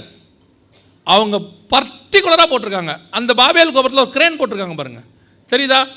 பெரிய பெரிய கோபுரங்கள் உயரமான கட்டடங்கள் கட்டும்போது க்ரேன் போடுவாங்க. நீங்கள் இப்போ கூட பார்க்கலாம். உயரமாக கட்டுற கட்டடத்தெல்லாம் மேலே என்ன இருக்கும்? ஒரு பிரேன் க்ரே க்ரேன் இருக்கும். இவங்க அதில் கிரேன் போட்டிருக்காங்க பாருங்கள் இப்போ ஒரு வசனம் வாசிங்க. ஆதியாகமத்தின் புஸ்தகம் பதினோராம் அதிகாரம் எட்டாவது வசனம் வாசிங்க பார்ப்போம் பதினொன்று எட்டு. அப்படியே கர்த்தர் அவர்களை அவ்விடத்திலிருந்து பூமியின் மீதங்கும் சிதறி போக பண்ணினார். அப்பொழுது நகரம் கட்டுகிறதை விட்டு விட்டார்கள். என்ன பண்ணாங்க? நகரம் கட்டுவதை அந்த நகரத்தில் இவன் கிரேன் போட்டிருக்கானா என்ன அர்த்தம்? ரீபில்டிங் மீண்டும் பாபேல் கோபுரம் கட்டப்படுகிறது என்று அர்த்தம். இந்த செமினாருக்கு பாபேல் கோபுரத்தை சாதாரணமாக போட்டிருந்தாலும் பரவாயில்ல. அந்த கோபுரத்தில் ஒரு கிரேன் ஒன்று போட்டு வச்சுருக்கிறான். அதோட அர்த்தம் என்னன்னா நாங்கள் மீண்டும் என்ன பண்ணுறோம் நின்ன கன்ஸ்ட்ரக்ஷனை ஆரம்பிக்கிறோங்கிறான். பதினோராம் அதிகாரத்தில் நின்ன கன்ஸ்ட்ரக்ஷனை நம்ம காலத்தில் ஆரம்பிக்கிறான் நம்ம நாலாயிரம் வருஷத்துக்கு முன்னாடி நின்ன கன்ஸ்ட்ரக்ஷன் நம்ம காலத்தில் மீண்டும் என்ன செய்யப்படுகிறது? த ஃபைனல் வார் அர்மேகதான் வார் ஆதியாகமம் மூணாம் அதிகாரம் பதினஞ்சாம் வசனத்தில் கத்தர் சொன்னார் இல்லை உனக்கும் ஸ்திரீக்கும் உன் வித்துக்கும் அவள் வித்துக்கும் பகை உண்டாக்குவேன். ஸ்ரீயின் வித்து இயேசு என்றால் சர்பத்தின் வித்து அந்தி கிறிஸ்து எப்படி சொல்கிறீங்க ரெண்டு தசனிக்க ரெண்டாம் அதிகாரம் மூன்றாவது வசனம். என்ன சொல்லுது? கேட்டின் மகனாகிய பாவ மனுஷன் வெளிப்பட்டால் ஒழிய அந்த நாள் வாசிங்க ரெண்டு தசனிக்க ரெண்டு மூணு. எவ்வளத்தினாலும் எவ்விதத்தினாலும் ஒருவனும் உங்களை மோசம் போக்காதபடிக்கு எச்சரிக்கையாயிருங்கள் ஏனெனில் ஏனெனில் விசுவாச துரோகம் முந்தி நேரிட்டு கேட்டின் மகனாகிய பாவ மனுஷன் வெளிப்பட்டால் ஒழிய. கேட்டின் மகன். அப்போ சகல கேடுகளுக்கும் தகப்பன் யாரு? பிசாசு. பொய்யும் பொய்க்கு பிதாவுமாக இருக்கிறான். அந்த பிசாசினுடைய பையன் கேட்டின் மகன். ஆதியாம மூணு பதினஞ்சு சொல்லுது ஸ்திரீயின் வித்து சர்பத்தின் வித்து. ஸ்திரீயின் வித்து இயேசு சர்பத்தின் வித்து அந்தி கிறிஸ்து அன்னைக்கு ஆரம்பித்த அந்த காரியம் பாபேலில் தடுத்து நிறுத்தப்பட்டது. மீண்டும் இங்கே கட்டப்படுது. த ஃபைனல் வார் வரப்போகுது. அந்தி கிறிஸ்துவுக்கும் இயேசு கிறிஸ்துவுக்குமான கடைசி யுத்தம் ஒன்று வரப்போகிறது. அதற்கு முன்பாக இயேசு கிறிஸ்துவுக்கென்று வழியை ஆயத்தம் பண்ணும்படி கத்தன் நம்மை வைத்திருக்கிறார். அந்தி கிறிஸ்துவுக்கு ஆயத்தம் பண்ணுகிறவர்கள் வந்திருக்கிறார்கள். அவங்க அவங்க ராஜாவுக்கு வழியை ஆயத்தம் பண்ணிக்கிட்டு இருக்கிறாங்க. நாம் நம்ம ராஜாவுக்கு வழியை ஆயத்தம் பண்ணிக்கிட்டு இருக்கிறோம். ராஜா நம்ம ராஜாவுக்கு வழியை என்ன ஆயத்தம் பண்ணுறது அவர் இங்கே வரத்துக்கு இல்லை. நாம் அவரை சந்திக்க போகிறதுக்கு ஆண்டவர் சொல்கிறாரு இது வர்றதுக்கு முன்னாடி மனவாட்டியை எடுத்துக்கிட்டு நான் மேலே போயிடுவேன்னு சொல்கிறார் அலேலூயா பாபிலோன் சாம்ராஜ்யம் கடைசியாய் கட்டடம் கட்டுவதை விட்டு விட்டார்கள். இப்போ மீண்டும் என்ன செய்ய ஆரம்பிச்சிட்டாங்க? கட்ட ஆரம்பிச்சிட்டாங்க. ஸ்பிரிட்டு ஒன்று தாங்க அதான் நீங்கள் தெரிஞ்சுக்கணும்.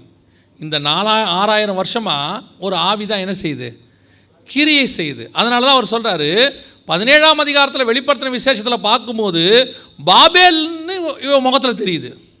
ஸ்பிரிட் ஒரே ஸ்பிரிட் எப்படி ரெண்டாயிரம் வருஷமாக பரிசுத்த ஆவியானவர் நமக்குள்ளே கிரியை செய்கிறாரோ அதே மாதிரி பாபிலோனியன் ஸ்பிரிட்டு ஆறாயிரம் வருஷமாக கிரியை செய்யுது இப்போ நமக்கும் அவங்களுக்கும் தான் பிரச்சனை.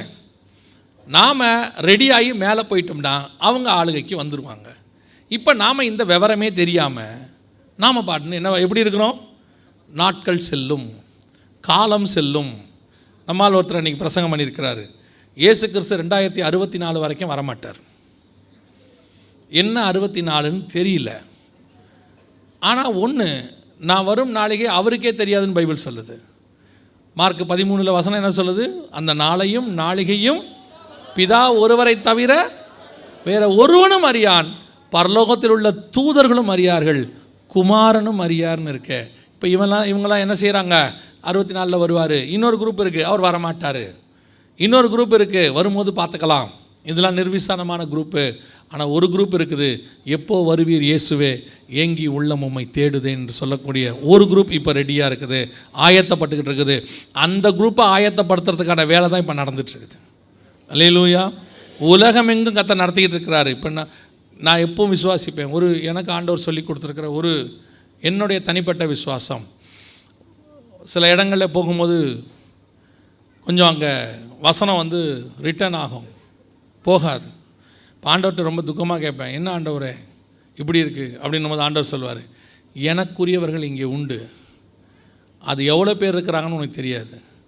பேச வேண்டியது மட்டும் உன் வேலை. அன்னிலேருந்து நான் விசுவாசிக்கிறேன். வருகையில் போகிறவங்க அங்கே இருந்தால் தான் கத்தர் அங்கே பேச வைப்பார். இல்லைன்னா அந்த இடத்துல பேச வைக்க மாட்டார்னு நான் விசுவாசிச்சிருக்கிறேன். அதனால தான் நான் எந்த இடத்துக்கு போனாலும் டேட் ஃபிக்ஸ் பண்ணும்போது எவ்வளோ பேர் வருவாங்க? சர்ச்சில் பாஸ்டர் பேர் என்ன? எவ்வளோ பேர் வரும் எதுவுமே நான் கேட்க மாட்டேன். ஆண்டவர் என்கிட்ட சொன்னது ஒன்றே ஒன்று தான் நான் கொண்டு போய் நிற்க வேண்டிய இடத்துல நீ நிற்கணும் பேச வேண்டிய காரியத்தை பேசணும். ஐயாயிரம் பேருக்கும் பேச வேண்டி வரும் ஒரு சமாரிய ஸ்திரிக்கும் பேச வேண்டி வரும். உன்னுடைய வேலை பேசுவது மட்டும். நான் விசுவாசிக்கிறேன். கர்த்தருடைய வருகைக்குரியவர்கள் இங்கேயும் இருக்கிறபடினால தான் கர்த்தர் பேசி கொண்டிருக்கிறார் லேலூயா இல்லைன்னா கர்த்தர் பேச மாட்டார் எத்தனையோ இடங்களுக்கு கிடைக்காத ஸ்லாக்கியத்தை கர்த்தர் நமக்கு தந்து வச்சிருக்கிறார். லேலூயா ரொம்ப சீக்கிரம் நம்முடைய ஆண்டவர் வரப்போகிறார். கடைசியாக ஒரே ஒரு காரியத்தை நான் சொல்லிவிட்டு நான் ஜெபம் பண்ணி முடிக்க விரும்புகிறேன். வாசிங்கள் பதிமூணாம் அதிகாரம் ஏழாவது வசனத்தை வாசிங்கள். வெளிப்படுத்தின விசேஷம். மேலும் பரிசுத்தவான்களோட யுத்தம் பண்ணி அவர்களை ஜெயிக்கும்படிக்கு அதற்கு அதிகாரம் கொடுக்கப்பட்டதும் அல்லாமல் ஒவ்வொரு கோத்திரத்தின் மேலும் பாஷைக்காரர் மேலும் ஜாதிகள் மேலும் அதற்கு அதிகாரம் கொடுக்கப்பட்டது. இந்த பதிமூணாம் அதிகாரத்தில் இருக்கிற மிருகம் தான் அந்த ஏழாம் அதிகாரத்தில் இருக்கிறது. சரியா? அந்த தானியலுக்கு அங்கே வெளிப்படுத்தினது தான் இங்கே ஆண்டவர் யோவானுக்கு சொல்கிறாரு அந்த மிருகம்னா சாம்ராஜ்யம். அந்த கவர்மெண்ட் என்ன பண்ணுமா? சகல கோத்திரத்தின் மேலும் என்ன பண்ணுமா? அது அதிகாரம் செலுத்தும் ஆளுகை செய்யும். ஒவ்வொரு கோத்திரத்தின் மேலும் ஜாதிகள் மேலும் பாஷைக்காரர் மேலும் என்ன செய்யுமா? ஆளுகை செய்யும். இதை வந்து அவங்க பல ரூபத்தில் செய்கிறாங்க அதாவது பொலிட்டிக்கலாக செஞ்சிட்ருக்கிறாங்க ரிலீஜியஸாக செய்கிறாங்க எக்கனாமிக்காக வழியாக செய்கிறாங்க ஒரே கரன்சி கொண்டு வராங்க ஒரே government one world government form பண்ணுறாங்க ஒரே ரிலீஜியன் ஃபார்ம் பண்ணுறாங்க வேர்ல்டு வைட் இதெல்லாம் இப்போ நடந்துட்டுருக்கு நான் சொல்கிறது எல்லாமே ரெண்டாயிரத்தி இருபத்தொன்று இருபத்தி ரெண்டில் நடந்துட்டுருக்கு வேர்ல்டு வைட் ஒரு ரிலீஜியன் ஃபார்ம் பண்ணுறாங்க வேர்ல்டு வைட் ஒரு கரன்சி கொண்டு வரதுக்கான வேலையை பார்த்துட்டு இருக்கிறாங்க. வேர்ல்டு வைட் ஒரே political leader all over the world இப்படி கேட்டிருக்கான் யூஎனில் கேட்டிருக்கான் எல்லா நாட்டையும். உங்களுடைய சாவரனிட்டியை கொஞ்சம் எங்களுக்கு விட்டு கொடுங்க.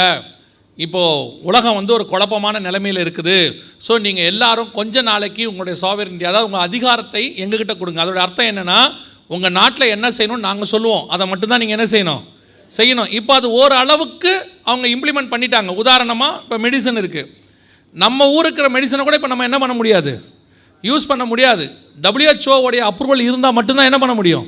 யூஸ் பண்ண முடியும். அவன் அப்ரூவல் இல்லைன்னா யூஸ் பண்ண முடியாது. அவன் நிறுத்தினா நிறுத்திடணும். அவன் கொடுக்குற மெடிசனை நம்ம போடணும். ஸோ நம்முடைய மெடிசன் அத்தனை கண்ட்ரோல் எங்கே போயிட்டுருக்குது? டபிள்யூஹெச்ஓக்கு போயிட்டுருக்கு. இந்த மாதிரி அரசியல் அமைப்பையே அவன் கேட்குறான் அதிகாரத்தையே கேட்குறான் எல்லாத்தையும் எங்கிட்ட கொஞ்ச நாளைக்கு கொடுங்க. நாங்கள் அதுக்குள்ளே எல்லாத்தையும் ரெடி பண்ணி கொடுக்குறோம் அப்படின்னு யூஎன் கேட்குது பல நாடுகள் ரெடியாக இருக்கிறாங்க. பல நாடுகள் நாங்கள் ஒத்துழைக்கிறோம்னு சொல்லி அவனுக்கு லெட்டர் எழுதியிருக்கிறாங்க. ஒருவேளை எல்லா நாடுகளும் அப்படி ஒத்துக்கொள்ளுமானால் யூஎன் கைக்கு மொத்த அதிகாரமும் போகுமானால் அதை ஒரு மனுஷன் ஆளுகை செய்ய தொடங்கினா இந்த ஒன் வேர்ல்ட் கவர்மெண்ட் வந்துடும் வேர்ல்டு வைட் உலகளாவிய. அப்போ ஏதாவது ஒரு கவர்மெண்ட்டுக்கு தான் அவங்க கொடுப்பாங்க அதை. ஏன்னு சொன்னால் யூஎன்னால் அதை செய்ய முடியாது. அப்போ ஏதாவது ஒரு வல்லரசுக்கிட்ட கொடுத்து நீங்கள் பண்ணுங்கம்பாங்க. அது யூரோவாக இருக்கும். யூரோப்பாக இருக்கும். இப்போ எல்லாமே ரெடியாக இருக்குது இப்போ உலகளாவிய ஒரு அதிகாரம் கொண்டு வருவாங்கன்றதுக்கான ஒரு அடையாளத்தை நான் உங்களுக்கு ஒரே ஒரு விஷயத்தை நான் பார்த்ததை உங்களுக்கு சொல்லிட்டு நான் முடிக்க விரும்புகிறேன் கவனிங்க இது உலகளாவிய இது வந்து யூரோப்பியன் யூனியன் ஃப்ளாக் சரியா? இது யூரோப்பியன் யூனியன் ஃப்ளாக் நல்லா மனசில் வச்சுக்கொள்ளுங்க. இதுதான் யூரோப்பியன் யூனியன்னு சொல்லக்கூடியதான அந்த கூட்டமைப்பினுடைய கொடி. இப்போ உலகளாவிய நீங்கள் பார்த்தீங்கன்னு சொன்னால் எல்லா நாடுகளிலும் எல்லா கண்டத்திலும் இருக்கக்கூடிய மேக்சிமம் ஒரு சில நாடுகளை தவிர்த்து. எல்லா நாடுகளிலும் அந்த காரில் பார்த்தீங்கன்னா யூரோப் யூனியன் ஃப்ளாக் வந்து சிம்பிளாக மாறிக்கிட்டு இருக்கு. எல்லா நாட்டிலையும் மாறுது. சிங்கப்பூரில் இருக்குது மலேசியாவில் இருக்குது ஸ்ரீலங்காவில் இருக்குது அரபு நாடுகளை கொண்டு வந்துக்கிட்டு இருக்கிறாங்க. யூரோப் முழுக்க இருக்குது அதை விட பெரிய ஆச்சரியம் இந்தியாவிலையும் இருக்குது இப்போ இவங்க எல்லாரும் ஏன் இந்த நாட்டோடைய கொடியை கொண்டு வராங்க அவங்களுடைய நம்பர் பிளேட்டில் நான் கேட்குறது உங்களுக்கு புரியுதா? எந்த நாட்டோடைய காரோ அந்த நாட்டோடைய கொடி தான் என்ன செய்யணும்? அந்த நம்பர் பிளேட்டில் வரணும். ஆனால் நம்ம ஊரில் அதுக்கு கூட என்ன கிடையாது? பெர்மிஷன் கிடையாது. நம்ம ஊரில் என்ன அந்த ஆர்டிஓவில் கொடுக்குறாங்களோ அந்த ஃபாண்ட்டு தான் எழுதணும். எப்படி எழுத சொல்கிறாங்களோ அப்படி தான் எழுதணும். நம்ம இஷ்டத்துக்கெலாம் எழுதவே முடியாது. அவங்களே ஒரு இருபது ஃபாண்ட்டு கொடுப்பாங்க. ஆனால் அந்த நம்பர் பிளேட்டில் நீங்கள் உங்கள் இஷ்டத்துக்கு ஃபோட்டோவோ ஸ்டிக்கரோலாம் ஒட்ட முடியாது. அது அஃபென்ஸ் பண்ணக்கூடாது. அதை அதை தாண்டி ஒரு சிலது பண்ணும். அதை விட்டுருங்க. அரசியல் அதாவது சட்ட ரீதியாக பண்ணக்கூடாது. அப்படிப்பட்ட இடத்துல அஃபீஷியலாக எல்லா நாட்டிலையும் யூரோப்பியன் யூனியன் ஃப்ளாக் வந்துக்கிட்டு இருக்குது. பல நாடுகளில் இது அனுமதியோடு கூட அரசாங்க அனுமதியோடு கூட கொடுக்கப்படுகிறது. ஏன் யூரோப்பியன் யூனியன் ஃப்ளாக் இந்தியாவில் இந்தியா ஃப்ளாக் தானே வைக்கணும்? திடீர்னு யூரோப்பியன் ஃப்ளாக் வைப்பதற்கு என்ன காரணம்? சிங்கப்பூருக்கு போங்க அப்படி இருக்கும். மலேசியாவுக்கு போங்க அப்படி இருக்கும். ஸ்ரீலங்காவில் இருக்கும். எந்த நாட்டுக்கு போனீங்கனாலும் இப்போ பெரும்பான்மையான நாடுகள் பாகிஸ்தானுக்கு போய் பாருங்கள் அங்கே இருக்கும். எங்கே போனாலும் காரில் பார்த்தீங்கன்னா இப்போ டூ வீலர்லேயும் வருது. எல்லாத்துலேயும் ஒரு யூரோப்பியன் யூனியன் ஃப்ளாக் போட்டு நம்பர் பிளேட்டை அவங்களே கொடுக்குறாங்க. இது ஒரு வகையில் மறைமுகமாக ஒரு உலக கவர்மெண்ட் ஃபார்ம் ஆகுதுன்னு அர்த்தம். ஒரு நாட்டினுடைய ஒரு கொடி அங்கே பறக்குதுன்னா உங்களுக்கே தெரியும். பிரிட்டிஷர் இங்கே ஆளுகை செய்யும் போது யார் கொடி பறந்துச்சு? பிரிட்டிஷ் கொடி பறந்துச்சு. அவங்கக்கிட்ட நம்ம விடுதலை ஆன உடனே நம்ம கொடி பறந்தோம். அப்போ எங்கே கொடி பறக்குதோ அவங்க நாட்டு அவங்க ஆளுகைக்கு கீழே இருக்கணும்னு அர்த்தம். இப்போ ஏன் இந்த கொடி எல்லா நாட்டு வாகனத்திலையும் வருது? கொஞ்சம் கொஞ்சமாக எல்லா இடங்களுக்கும் வரும். வெளிப்படுத்தல் பதிமூணு ஏழு. நூறு சதவீதம் நம் கண்களுக்கு முன்பாக நிறைவேறும். கடைசி சாம்ராஜ்யம் உலகத்தை ஆளப்போகிற ஒரு கவர்மெண்ட் நம் கண்களுக்கு முன்பாக எழும்புகிறது. ஆண்டவர் சொன்ன ஏழாவது கவர்மெண்ட் நம்ம கண்ணுக்கு முன்னாடி. ஆறு கவர்மெண்ட்டும் ஆண்டவர் சொன்ன மாதிரியே வந்துருச்சு. ஏழாவது கவர்மெண்ட்டும் வந்துருச்சு. இனி காலம் கண்டிப்பாக செல்லாது. ஆண்டவர் சொன்ன ஒவ்வொன்றும் அடுத்தடுத்து எழும்பி அப்படியே வந்துக்கிட்டு இருக்கு. ஒரு கூட்டம் எல்லா காலத்திலும் நிர்விசானமாக இருந்துச்சு. எழும்பி வரும்போது அவன் அதை ஒத்துக்க மாட்டான். ஒரு கூட்டம் அதை விசுவாசித்து காத்திருந்தது. நீங்கள் நிர்விசானமாய் ஒத்துக்கொள்ளாத கூட்டமா? அல்லது கர்த்தருடைய வருகைக்கு காத்திருக்கிற கூட்டமான்றதை ஆண்டவர் உங்களுக்கு முன்னாடியே வச்சிருவார். நன்மையும் தீமையும் உங்களுக்கு முன்பாக வைக்கப்பட்டிருக்கிறது. அதை பிடித்து கொள்ளுகிறவர்கள் நித்திய ஜீவனை சுதந்திரிப்பார்கள். அசட்டை பண்ணுகிறவர்கள் வருகிற ஆக்கினைக்குள்ளே கொண்டு போகப்படுவார்கள். ஆனால் ஒன்று மட்டும் நிச்சயம் ஆண்டவர் சொன்ன அத்தனையும் நிறைவேறுகிறது. ஆண்டவர் ஏன் உங்களை ஒரு சபைக்குள்ளே கொண்டு வந்தார்? நிறைய பேர் சொல்லுவாங்க நான் கிறிஸ்டின் ஆகிறது கிறிஸ்டின் ஆகிறதுக்கெல்லாம் கிடையாது. நீங்கள் கிறிஸ்தவர்கள் ஆகவே வேண்டாம். தேவனுடைய பிள்ளைகள் ஆனால் போதும். இல்லையிலோயா நம்ம தேவனுடைய பிள்ளைகளாகும்படிக்கு தான் அழைக்கப்பட்டோம். ஏன் சபைக்குள்ளே கொண்டு வரப்பட்டோம் தெரியுமா? வெளியே இருந்தால் பரலோகத்துக்கு போக முடியாது. சபைக்குள்ளே கொண்டு வந்து பரலோகத்துக்கு போகிற வழியை சொல்லிக் கொடுக்கறதுக்கு தான் கத்தர் உங்களை சபைக்குள்ளே கொண்டு வந்தார். நீங்கள் சபைக்குள்ளே வந்ததுக்கு நோக்கமே பரலோகத்துக்கு போகிறதுக்கு தான். அந்த வேலைக்கு தான் கத்தர் கொண்டு வந்தார். நீங்கள் நினச்சிக்கிறீங்க நான் இங்கே வந்து பணக்காரனாக வந்தேன். நீங்கள் நினச்சிக்கிறீங்க நான் இங்கே வந்து பெரிய புகழடைய வந்தேன். கத்தரை நான் அப்படி ஆக்குவார் இப்படி ஆக்குவார். நான் எப்போவும் சொல்லுவேன் நீங்கள் இங்கே வராட்டியும் ஆக்குவார். வெளியே இருக்கிற அத்தனை கோடி சொன்னால் சர்ச்சுக்கு போனவன்லாம் கிடையாது. ஆனால் சர்ச்சுக்குள்ளே இருக்கிறவன் மட்டும்தான் பரலோகத்துக்கு போகிறவன் வெளியே இருக்கிற எவனும் பரலோகத்துக்கு போக மாட்டான். கர்த்தரை ஏற்றுக்கொண்டு வந்து சத்தியத்துக்குள்ளே வளருகிறவன் தான் பரலோகத்துக்கு போவான். அப்போ இங்கே ஆண்டவர் கூட்டிகிட்டு வந்தது உங்களை கூட்டிகிட்டு வந்தது பரலோகத்துக்கு கூட்டிகிட்டு போகிறதுக்கு அது போகிற வரைக்கும் இந்த பூமியில் உங்களுக்கு என்ன தேவையோ எல்லா ஆசீர்வாதத்தையும் கத்தர் தருவார். அது வரைக்கும் தான் உங்களுக்கு ஆசீர்வாதம். நீங்கள் ஆசீர்வாதத்தை பிடிச்சிக்கிட்டு வருகையில் போகிறத விட்டுட்டிய. புரியுதா? நீங்கள் நல்லா மூச்சு விடுகிற வரைக்கும் உங்களுக்கு ஆக்சிஜன் சிலிண்டர் தேவைப்படும். நல்லா மூச்சு விட ஆரம்பிச்சிட்டிங்கன்னா சிலிண்டர் தேவைப்படாது. நீங்கள் என்ன சொல்கிறீங்க சிலிண்டரே பெட்டர் நல்லா இருக்குது எதுக்கு ரிஸ்க்கு மாட்டி விட்டுருங்க. போகிற இடத்துக்குலாம் சிலிண்டரோட போகிறேங்கிறீங்க ஆண்டவர் சொல்கிறாரு நான் சிலிண்டருக்காக உன்னை கூப்பிடல. நல்லா மூச்சு விடுறதுக்கு நித்திய ஜீவனுக்கு உன்னை கூப்பிட்ருக்குறேன் அந்த நேரத்தில் உனக்கு என்ன தேவையோ அந்த ஆசீர்வாதத்தை கத்தர் தருவார். இது வரைக்கும் தந்தவர் இனிமேலும் தருவார். ஆனால் உங்களுடைய பார்வை ஆசீர்வாதத்தின் மேலே இருக்கக்கூடாது. உங்களுடைய பார்வை தேவன் பேரில் இருக்கணும். நீ அவரையே பார்த்துக்கிட்டு ஆண்டவர் வரும்போது நீ மறுபடியும் மேலே போயிடுவீங்க ஒரு நிமிஷம் இப்படி அப்படியும் பார்த்தீங்கன்னா எலியா மேலே போயிடுவார் ஆசீர்வாதம் கிடைக்காது. நான் சொல்கிறது புரியுதா? நான் எடுத்துக்கொள்ளப்படுவதை நீ பார்த்தால் உனக்கு என்ன கிடைக்கும்? ஆசீர்வாதம் கிடைக்கும். அதே தான் ஆண்டவர் சொல்கிறார் அந்த வருகையை நீங்கள் பார்த்துட்டீங்க அவரோட போயிடுவீங்க தூங்கிட்டீங்க கதை முடிஞ்சு. நான் சொல்கிறது மாம்ச தூக்கம் இல்லை ஆவிக்குரிய தூக்கம். ஆவிக்குரியில் மதிமயங்கி ஆசீர்வாதத்தில் மதிமயங்கி இனி வரும் எதிர்காலத்தின் மேலே ஆசைகள் மேலே மதிமயங்கி ஒரு சிலர்லாம் ஆண்டவர் வரானா கூட மூணு மாதம் கழித்து வாங்குறான். இல்லை ஒரு தம்பி சொல்கிறான் அண்ணே ஆண்டவர் சீக்கிரம் வந்துடுவாரானே ஏண்டா தம்பி ஒரு மூணு மாதம் டைம் இருக்குமா? ஏன் என்னடா மூணு மாதம் டைம் இல்லை கல்யாணம் ஃபிக்ஸ் பண்ணியிருக்கிறாங்க ஒரு மூணு மாதம் இருந்தால் அதுக்குள்ளேயே முடிஞ்சிடும் அவனை கேட்டேன் ஏன்டா தம்பி? ஆண்டவரே வராரு. கல்யாணமாடா முக்கியம். அவன் சொல்கிறான் உங்களுக்கு ஆயிடுச்சுண்ணே நீங்கள் அப்படி தான் பேசுவீங்க. ஆண்டவரே வந்தாலும் அவனுக்கு என்ன இப்போ முக்கியமாக தெரியுது? ஆமாம் பு- புசித்து குடித்து பெண் கொண்டு இன்றைக்கும் அதே தான் கவனியுங்கள் ஆண்டவர் வெகு சீக்கிரம் வரப்போகிறார். இனி காலம் ஆயத்தப்படுவோம். ஒரு கூட்டத்தை ஜோம் பண்ணலாமா நம்ம எல்லாரும் தேவ சமூகத்தில் எழுந்திரிப்போம்மா. தேங்க்யூ ஹோல் ஸ்பிரிட் எல்லா கண்களை மூடுவோம். வேதம் சொல்லுகிறது நம்மை நாமே நிதானத்தை அறிந்தோமானால் நாம் நியாயம் தீர்க்கப்படும். உங்களை நீங்கள் ஆராய்ந்து பாருங்கள் இங்கேருந்து எந்த ப்ராஃபஸியும் கிடையாது. இப்போ நான் உங்களுக்கு எந்த ப்ராஃபஸியும் சொல்ல போகிறதெல்லாம் இல்லை. இது வரைக்கும் நீங்கள் கேட்டது தான் ப்ராஃபஸி நிறைவேறின ப்ராஃபஸி இனி வரப்போகிற தீர்க்க தரிசனம் இதுதான். நீங்கள் போவீங்களான்றது உங்களுக்கே தெரியும். உங்களுக்குள்ளே இருக்கிற ஆவியானவருக்கு தெரியும். உங்களுக்கு இருக்கிற மனசாட்சிக்கு தெரியும். உங்களுக்குள்ளே நீங்களே வருகையில் போவேன்னு உங்களுக்கு ஒரு எண்ணம் இல்லாவிட்டால் இன்றைக்கி ஒப்பு கொடுக்குறதான ஒரு நேரம்.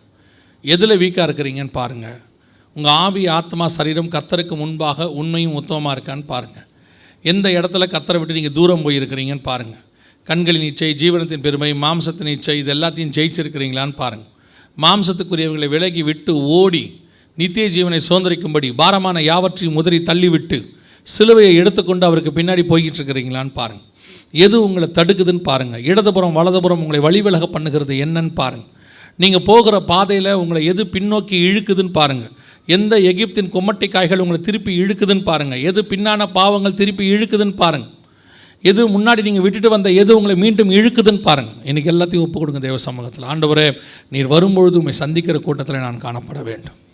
அந்த சந்திக்கிற கூட்டத்தில் நான் மாத்திரமல்ல என் குடும்பமாக காணப்பட வேண்டும் ஆண்டவர். ஒப்பு கொடுத்து ஜோம் பண்ணுவோமா? உனக்கு ஆண்டவர் கொடுத்துருக்கிற குடும்பத்துக்கு முதல் இம்பார்ட்டன்ஸ் ஆண்டவர் உங்கள் நம்பி குடும்பத்தை கொடுத்துருக்கிறார். நீ தான் உன்னுடைய குடும்பத்திற்கான மிக மிக முக்கியமான ஆசாரியன். உன் குடும்பம் ரட்சிக்கப்படுவதற்கு கத்தர் உன்னை தான் செலக்ட் பண்ணியிருக்கிறார்.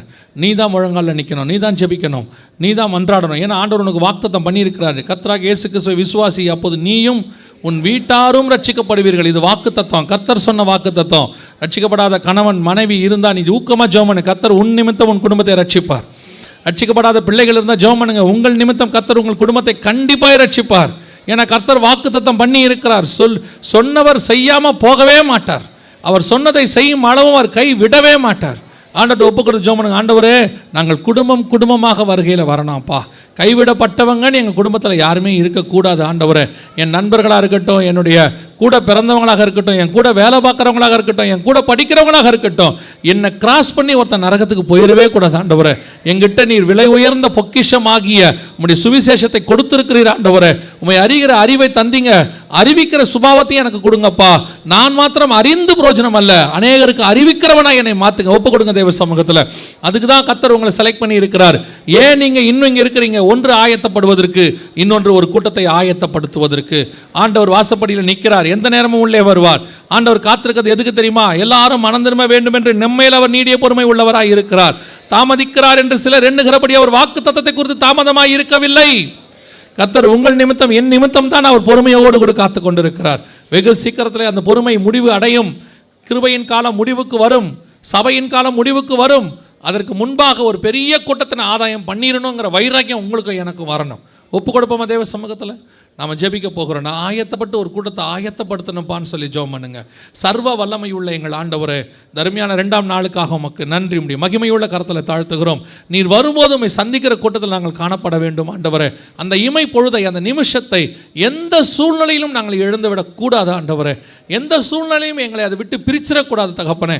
அதை நாங்கள் காத்திருந்து பெற்றுக்கொள்ள கத்திர எங்களுக்கு கிருபை பாராட்டுங்க.